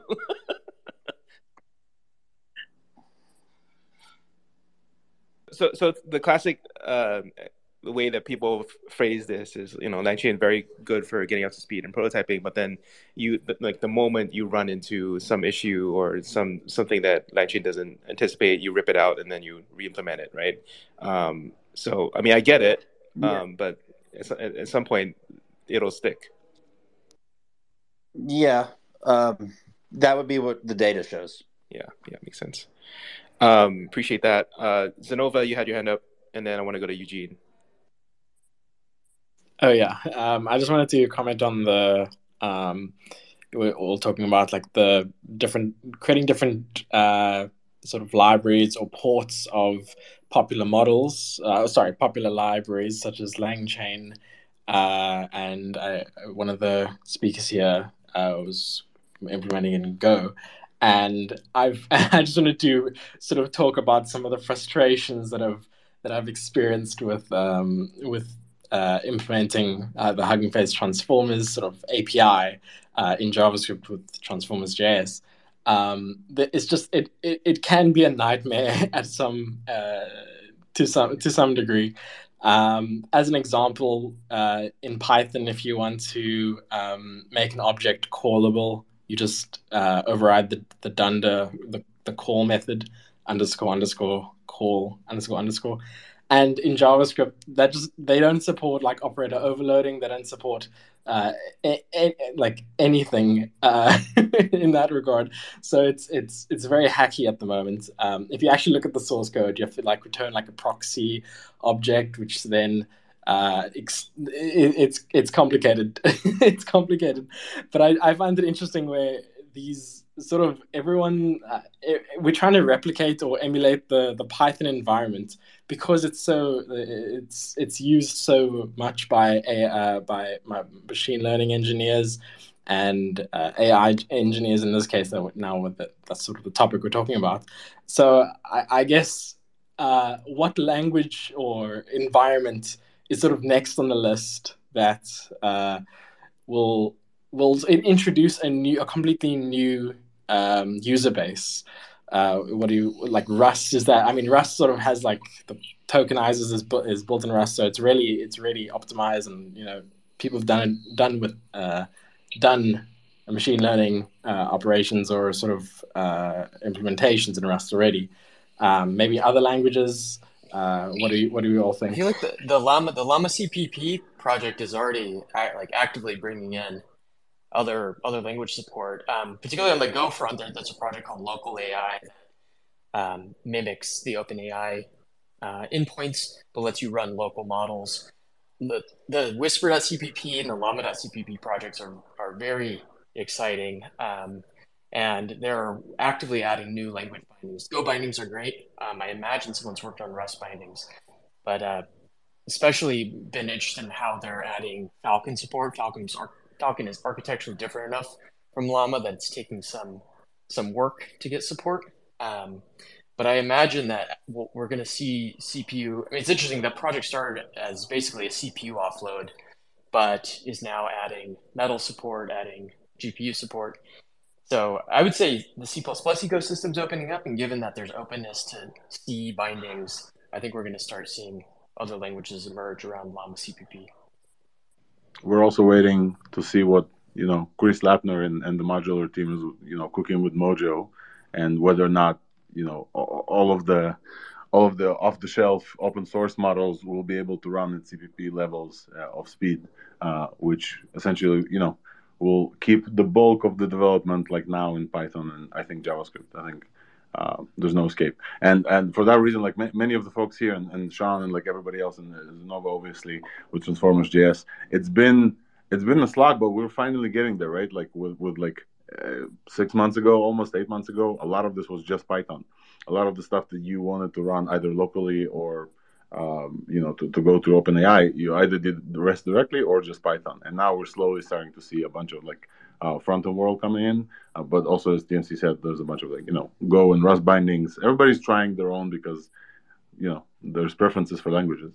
Um, not not to start any flame wars, but definitely, I predict we're gonna stick around with like a lot of JavaScript because it ties into like Vercel, it ties into front end, it ties into building things quickly. You know, with just an API call, which is all of the front end developers in the world or like full stack developers in the world are very familiar with.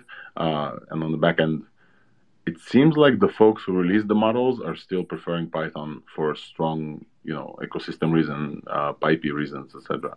Um, and likely Mojo is gonna consolidate this even more when and if it releases and promise, you know, answers the promises.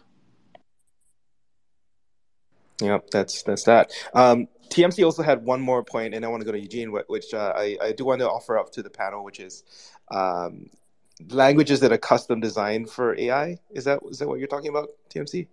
Because um, that was your second question that we didn't get to. Yeah, it was it was more it was more around how do we make spaces like Lang- LangChain is emerging as a, a place where ideas can flow between different language communities um, and that seems to have some promise. Uh, TBD to see how that shakes out.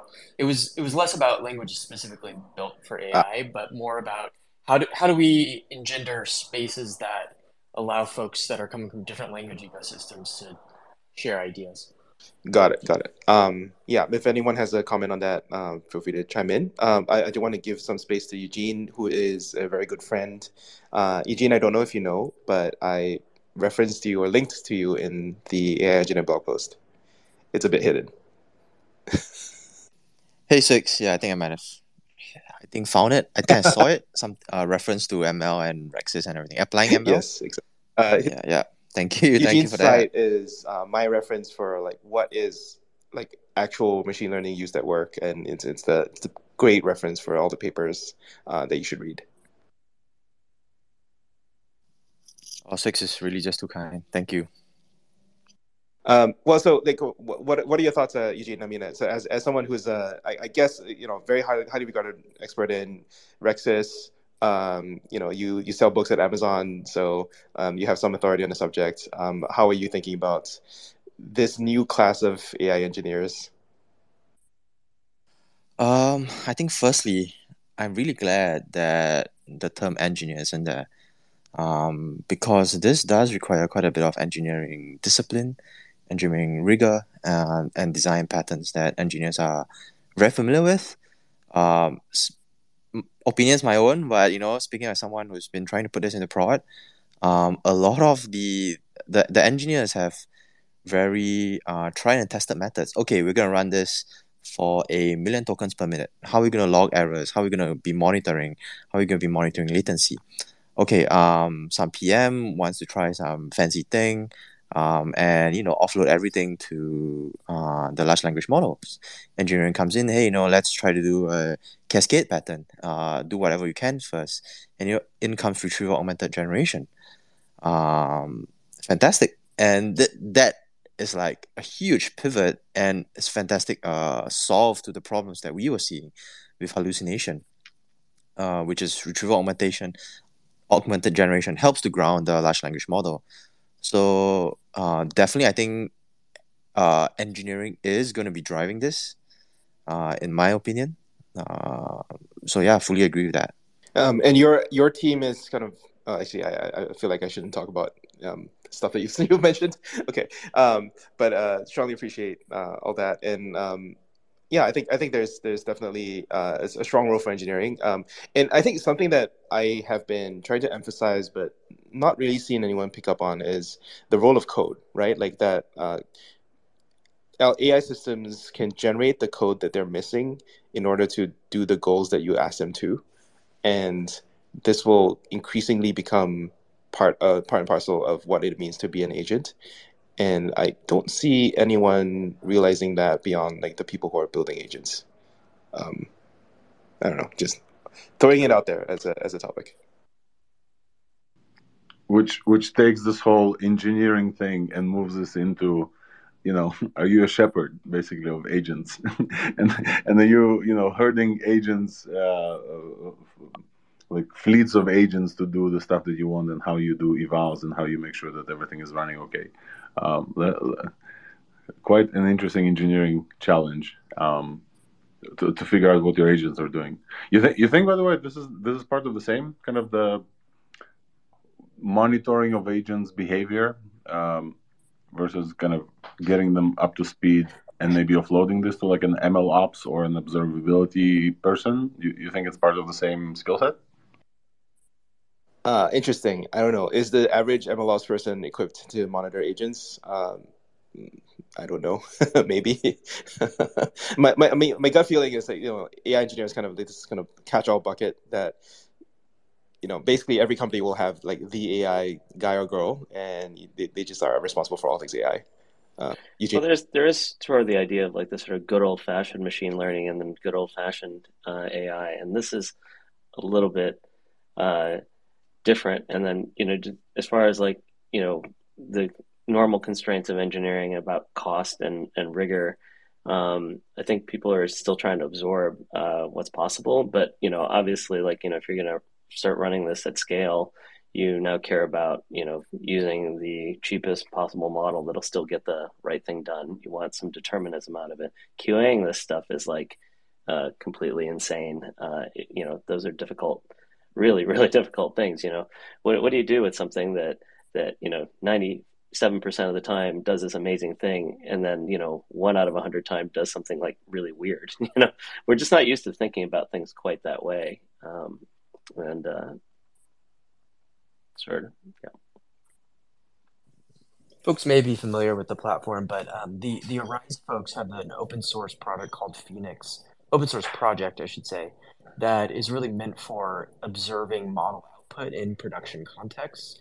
They have this really beautiful interactive point cloud that lets you go investigate where you had a generation that is uh, uses ve- vector distances as like a primary thing to detect drift, um, but it lets you go see if you have generations that are seemingly out of out of the norm, out of, out of expectation, and you can actually start applying traditional SRE style methodology around detecting when uh, what your rate of odd model output is. So if folks haven't seen Arize Phoenix, I, I encourage you to take a look.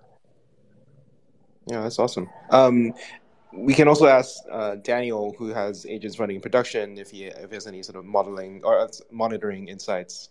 Uh, Eugene, I'm sure you also have given this some thought.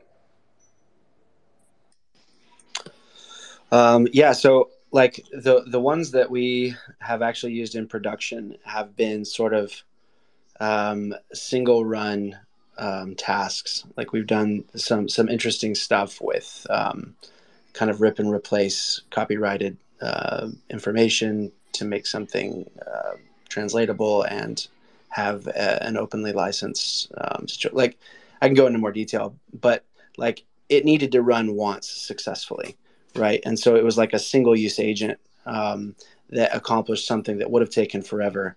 Um, that you know, uh, at least the agent that we have now, it can accomplish in uh, basically, I think, 100 hours um, with GPT-4.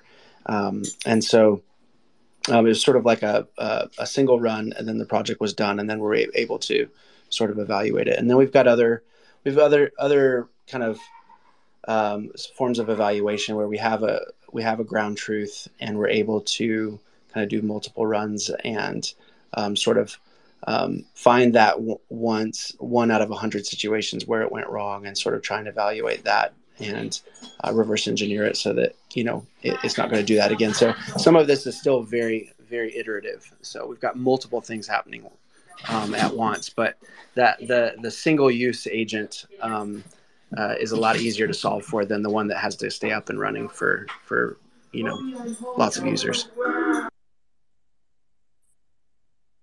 Yeah, I don't have um not that as familiar as uh, with agents as per how Swyx would define it, but uh, you can imagine that if you had to run um, certain processes at very very large scale, like millions of um, requests, um, and you know you'd be generating some text. I mean that's what GPT does, generates text. It can be difficult to try to figure out, you know, where in there has gone wrong. How do you evaluate it? So Swyx has a great uh, podcast episode on evaluation uh, benchmarks. So how do you evaluate summaries? How do you evaluate Q and A? Um, how do you evaluate against not safe for work or racism?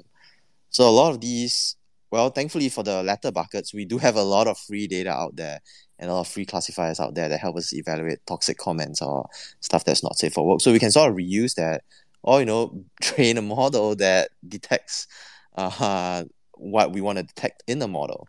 But beyond that, the, the, the fact the, the thing about how to measure text itself, measuring for the vibe, um, while there are quite a bit of uh, metrics out there like Rouge and uh, BERT based Rouge, um, I'm not. It, it still requires quite a bit of tweaking. So I think, I think the the most important design pattern here is uh, when we are using this uh, things at scale uh, and for production, it's probably evals and guardrails, um, and how to think about it. Um, so that's my two cents. Yep, yep. Always uh, concerned and always uh, would appreciate anything that you share about that as you explore. Um, I think we have AI Studio, and then I want to recognize Ian Mora, and then we're going to close it out. It's been a couple hours, so I want, I'll leave the, the last word with uh, Ben. Uh, but AI Studio, you're first. Thank you. So, uh, one of the questions I had for the panel, but we're closing, uh, was if you have had experience with the main providers tooling that were just released. Uh, that was that is the Copilot stack from Microsoft and uh, Google Vertex um, AI Studio, as they call it too, um, stack to build LLM-based solutions. And going back to the topic at hand right now, I believe some of these stacks, at least Microsoft, is putting a security layer to their services through Azure.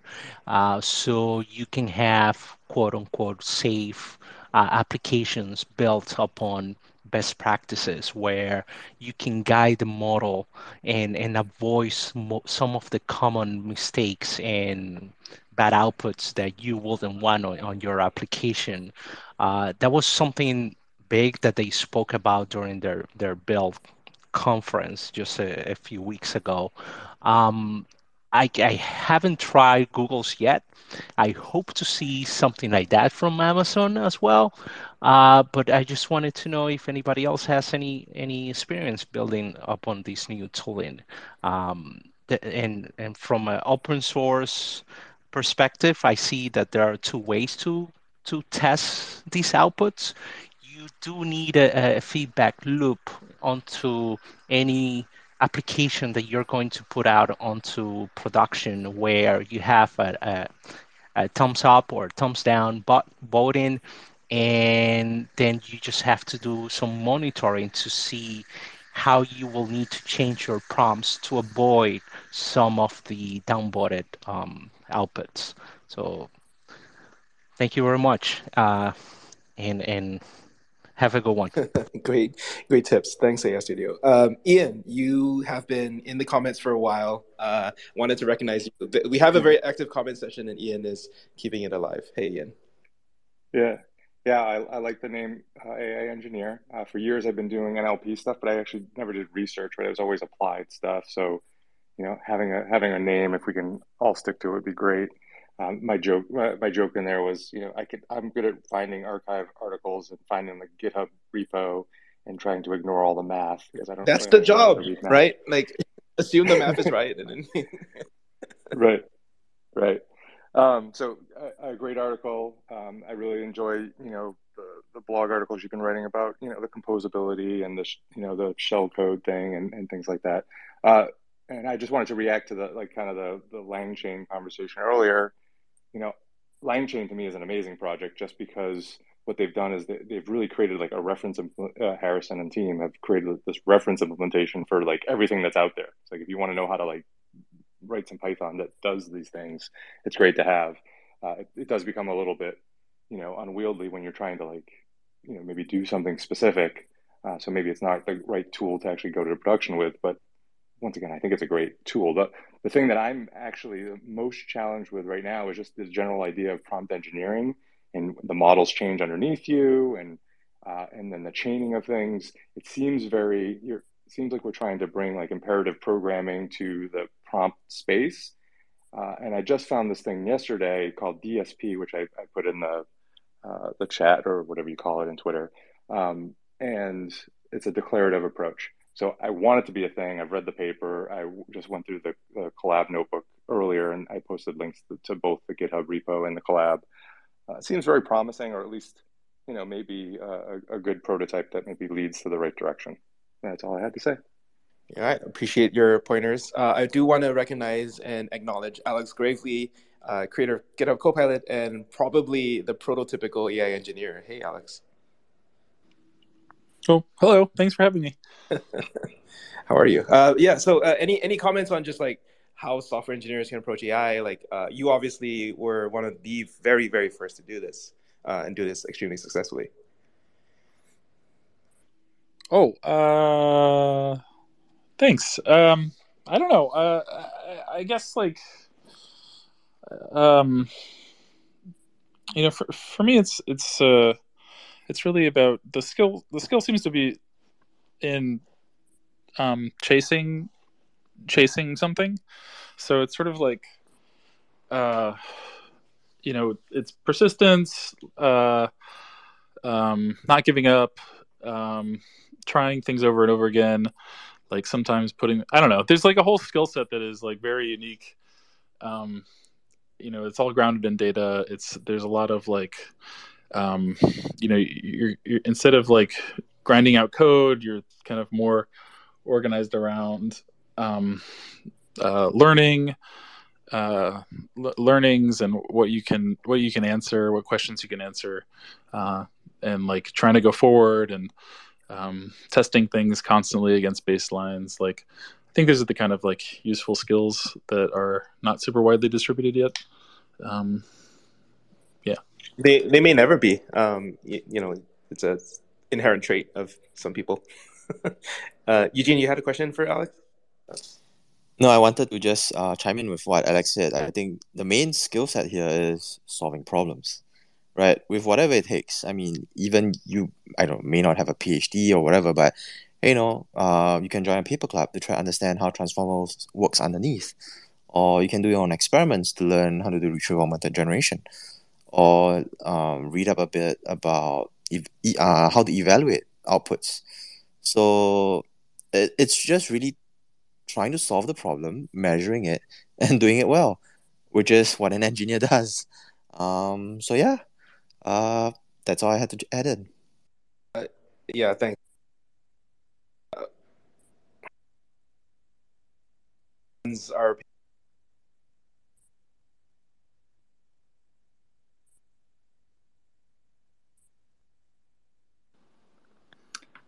It sounds like we're losing swyx. Oh, did I mute myself? I muted myself. I'm so sorry.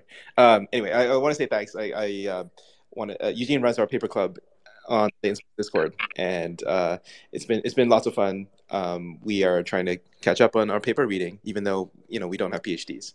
And I think like that's that's something that you know I'm, I guess I'm inspired by Alex's story. Um, you know, you look through his LinkedIn. Um, you know, developer, engineer, hacker, member technical staff, found, co-founder, CEO, no PhD, um, but just always very highly impactful projects. Um, and I think that's kind of like what I hope that more people emulate, I guess, in their own careers. John, if I if, if, Oh. if I may interject, Oh, dude, Alex also started AI Tinkerers, and there's a bunch of us now Uh, yes, Tinkerers uh, we actually we have fun news about that one. Oh yeah, please, uh, please. There's gonna be a new. We're gonna do one on the sixth at uh, in the Mission in San Francisco. It should be really fun. Uh, and uh, we're switching. We switched to uh, this Tinkers.ai platform that uh, someone, one of the Tinkers in uh, Seattle built, and it's uh, got a bunch of really fun AI things inside of it. So it'll do things like try to make sure that the it'll so it'll like um, it asks for some your social links and then it'll try and figure out like how uh, how much you work in AI and then use that for uh, for inviting inviting people because we're space limited all the time. So um, so it'll try and make sure that so put put AI stuff if you're in your LinkedIn profile and then and then uh, and then go RSVP to uh, sf.tinkers.ai. Um, I signed up uh, already. sweet. Uh, I just wanted to follow up that, uh, with what swyx said. I thought I, I, that's very kind. Those were very kind words. Thank you. Um, I, I do want to say that, like, yeah, if anything, the the PhD um, thing was a huge personal mistake. Like, um, I was super into uh, I was super into pre-transformer, the, the, the sort of iteration of, of technology before transformers, which was uh, sequence-to-sequence models, and I used them for um, for trying to make a essentially give personal assistants um, a, a hint as to what to say to to users uh, that were asking them for things over text mess- uh, over text messages. And uh, you know, I got to a point where I like it, it worked. It would suggest things, but I couldn't figure out how to like take it further. You know, give it access to the internet or um, be able to answer like questions from a database. And I was just like, I just, I sort of like gave up. I was like, I need a, I need a PhD in math to make this better. Like this is, this is, you know, this is beyond me. And then, and then you kind of like left the, left that company and like went off and did other stuff. And then, you know, a few months later, the Transformers paper came out, and I like knew it was a big deal at the time, but because my focus had shifted, like I didn't jump on it the way I should have, right? because uh, I still had that mindset of like, oh, you know, I'm not good enough, I'm not smart enough. Like, it, there still still needs to be more progress in this world. And then, um, I guess, I guess I was lucky in that that because of that mindset, when the opportunity to to like work on Transformers popped up, I was like super excited to to, to jump on them and see what the kind of new generation had. And um, but yeah, I wish I had just like stuck with it and not scared myself off because of lack of a PhD or or whatever, not thinking I was an expert. Um, anyway, just the just the story. Uh, it's highly encouraging to people, right? Because most of us, I think we have this mental block of like, I, you know, I, I'm not qualified. What am I doing here? Um, until you just try and build and get stuck and try again. Um, yeah. Yeah, I think. I mean, there's there's some. I think what Eugene said is is powerful. It's like, you know, um, they're, they're definitely don't get me wrong there's definitely like people with certain skills that are um, very, very unique and rare and those people push sort of the boundaries of what we can what we can do um, but m- most most of the software that we make is you know taking a taking a problem and breaking it down and um, trying trying to to uh, solve it well enough to to accomplish our goal and not giving up. So uh, I think I think that, that, that none of that requires a PhD, right? It just requires being tenacious. Tenacious in every word. Um, great. Well, uh, Alex, uh, we're about to wrap up. Uh, so we seem to have a last minute surge in like people coming, but uh, we're, we're actually going to close out. Um, but Alex, anything you want to plug? Um, anything you want to, you know, you, we've already plugged some Tinkerers, but I don't know if you want to say a few words about Minion. Oh yeah. Um, well, hopefully, yeah. Hopefully, we'll give a minion demo at the next Tinkerers. But um, yeah, we're working on web agents. Uh, it's it's incredibly hard and and super awesome, and I'm pretty convinced that uh, it's um, doable. Uh, and it's just gonna it's on the other side of a lot of work. So super excited to be working on it. Um, and uh, yeah, there, it's uh, it's basically a web agent where you can tell it to order pizza or uh, sign up for things or um, tweet or send emails or that kind of stuff. So uh, yeah, and we're and we're just now getting into like okay, well, there's we've we've spent the last like month like uh, really figuring out what GPT-4 can and can't do. And uh, there's a pretty big space of stuff that it can't do very well. And so, starting just this week to train our own models uh, to to fill that gap and uh, that'll be an ongoing process, but super exciting. And uh, yeah. Uh, anyway, if you want to see it, come uh, come come to the Tinkerers event on the sixth. There'll be a lot of really smart people there, and uh, people just trying to learn and and uh, and, and get into AI. So, um, if you're in San Francisco, yeah, check it out. Awesome. Thanks so much. Um, all right. Well, uh, that was a fantastic discussion. Thanks so much to everyone who participated. Um, we have a few words from Ben, who's uh, going to help us close out the show. Thanks, swyx. Um, and just you know, following up to what Alex said, um, I know agents are so hot right now, but I'm curious when someone's going to build Neo. I'm really looking forward to that. Maybe some Trinity as well. Um, so, swyx, I wanted to start by just thanking you for your leadership here um, this blog post is just fantastic. It's really, it's really helping a lot of people, and I think it's really putting a name to something that we are all excited about, and uh, it's it's helping drive the industry forward. So, so thank you so much for that. Uh, I just wanted to close with a few notes of the conference we just announced. If you missed that, uh, we announced this conference uh, as part of a blog post and a couple of tweets. And in just under seven hours, we have nearly 600 who have pre registered. And oh, we're, we're approaching 200. We, we, we've got 220 who submitted the full application. And uh, this is a very high signal event. Um, you know, there's a lot of interest in this, so we want to curate and build a community from the ground up. Um, and the first event, you know, we're gonna we're gonna vet every individual who's who's gonna come. So we want this to be very high signal, 500 people, um, and so if you really want to come, we do encourage you to submit your application um, and fill out as much of the information as possible. I know it's a little bit cumbersome, but we didn't make it too long. Um, just basically show us what you're building, show us that you want to come uh, by taking the initiative there, and uh, and and we can send you the invite with the registration information. Um, that's all I wanted to close with. But uh, but swyx, thanks again for for for taking the lead on all of Uh, this. couldn't do this without you, man. Uh, we're gonna have a great event. Uh, we're gonna try to serve the community as best as we can and uh, help to birth a new industry. So, with that, thanks to everyone, and see you online. Bye bye. Thanks.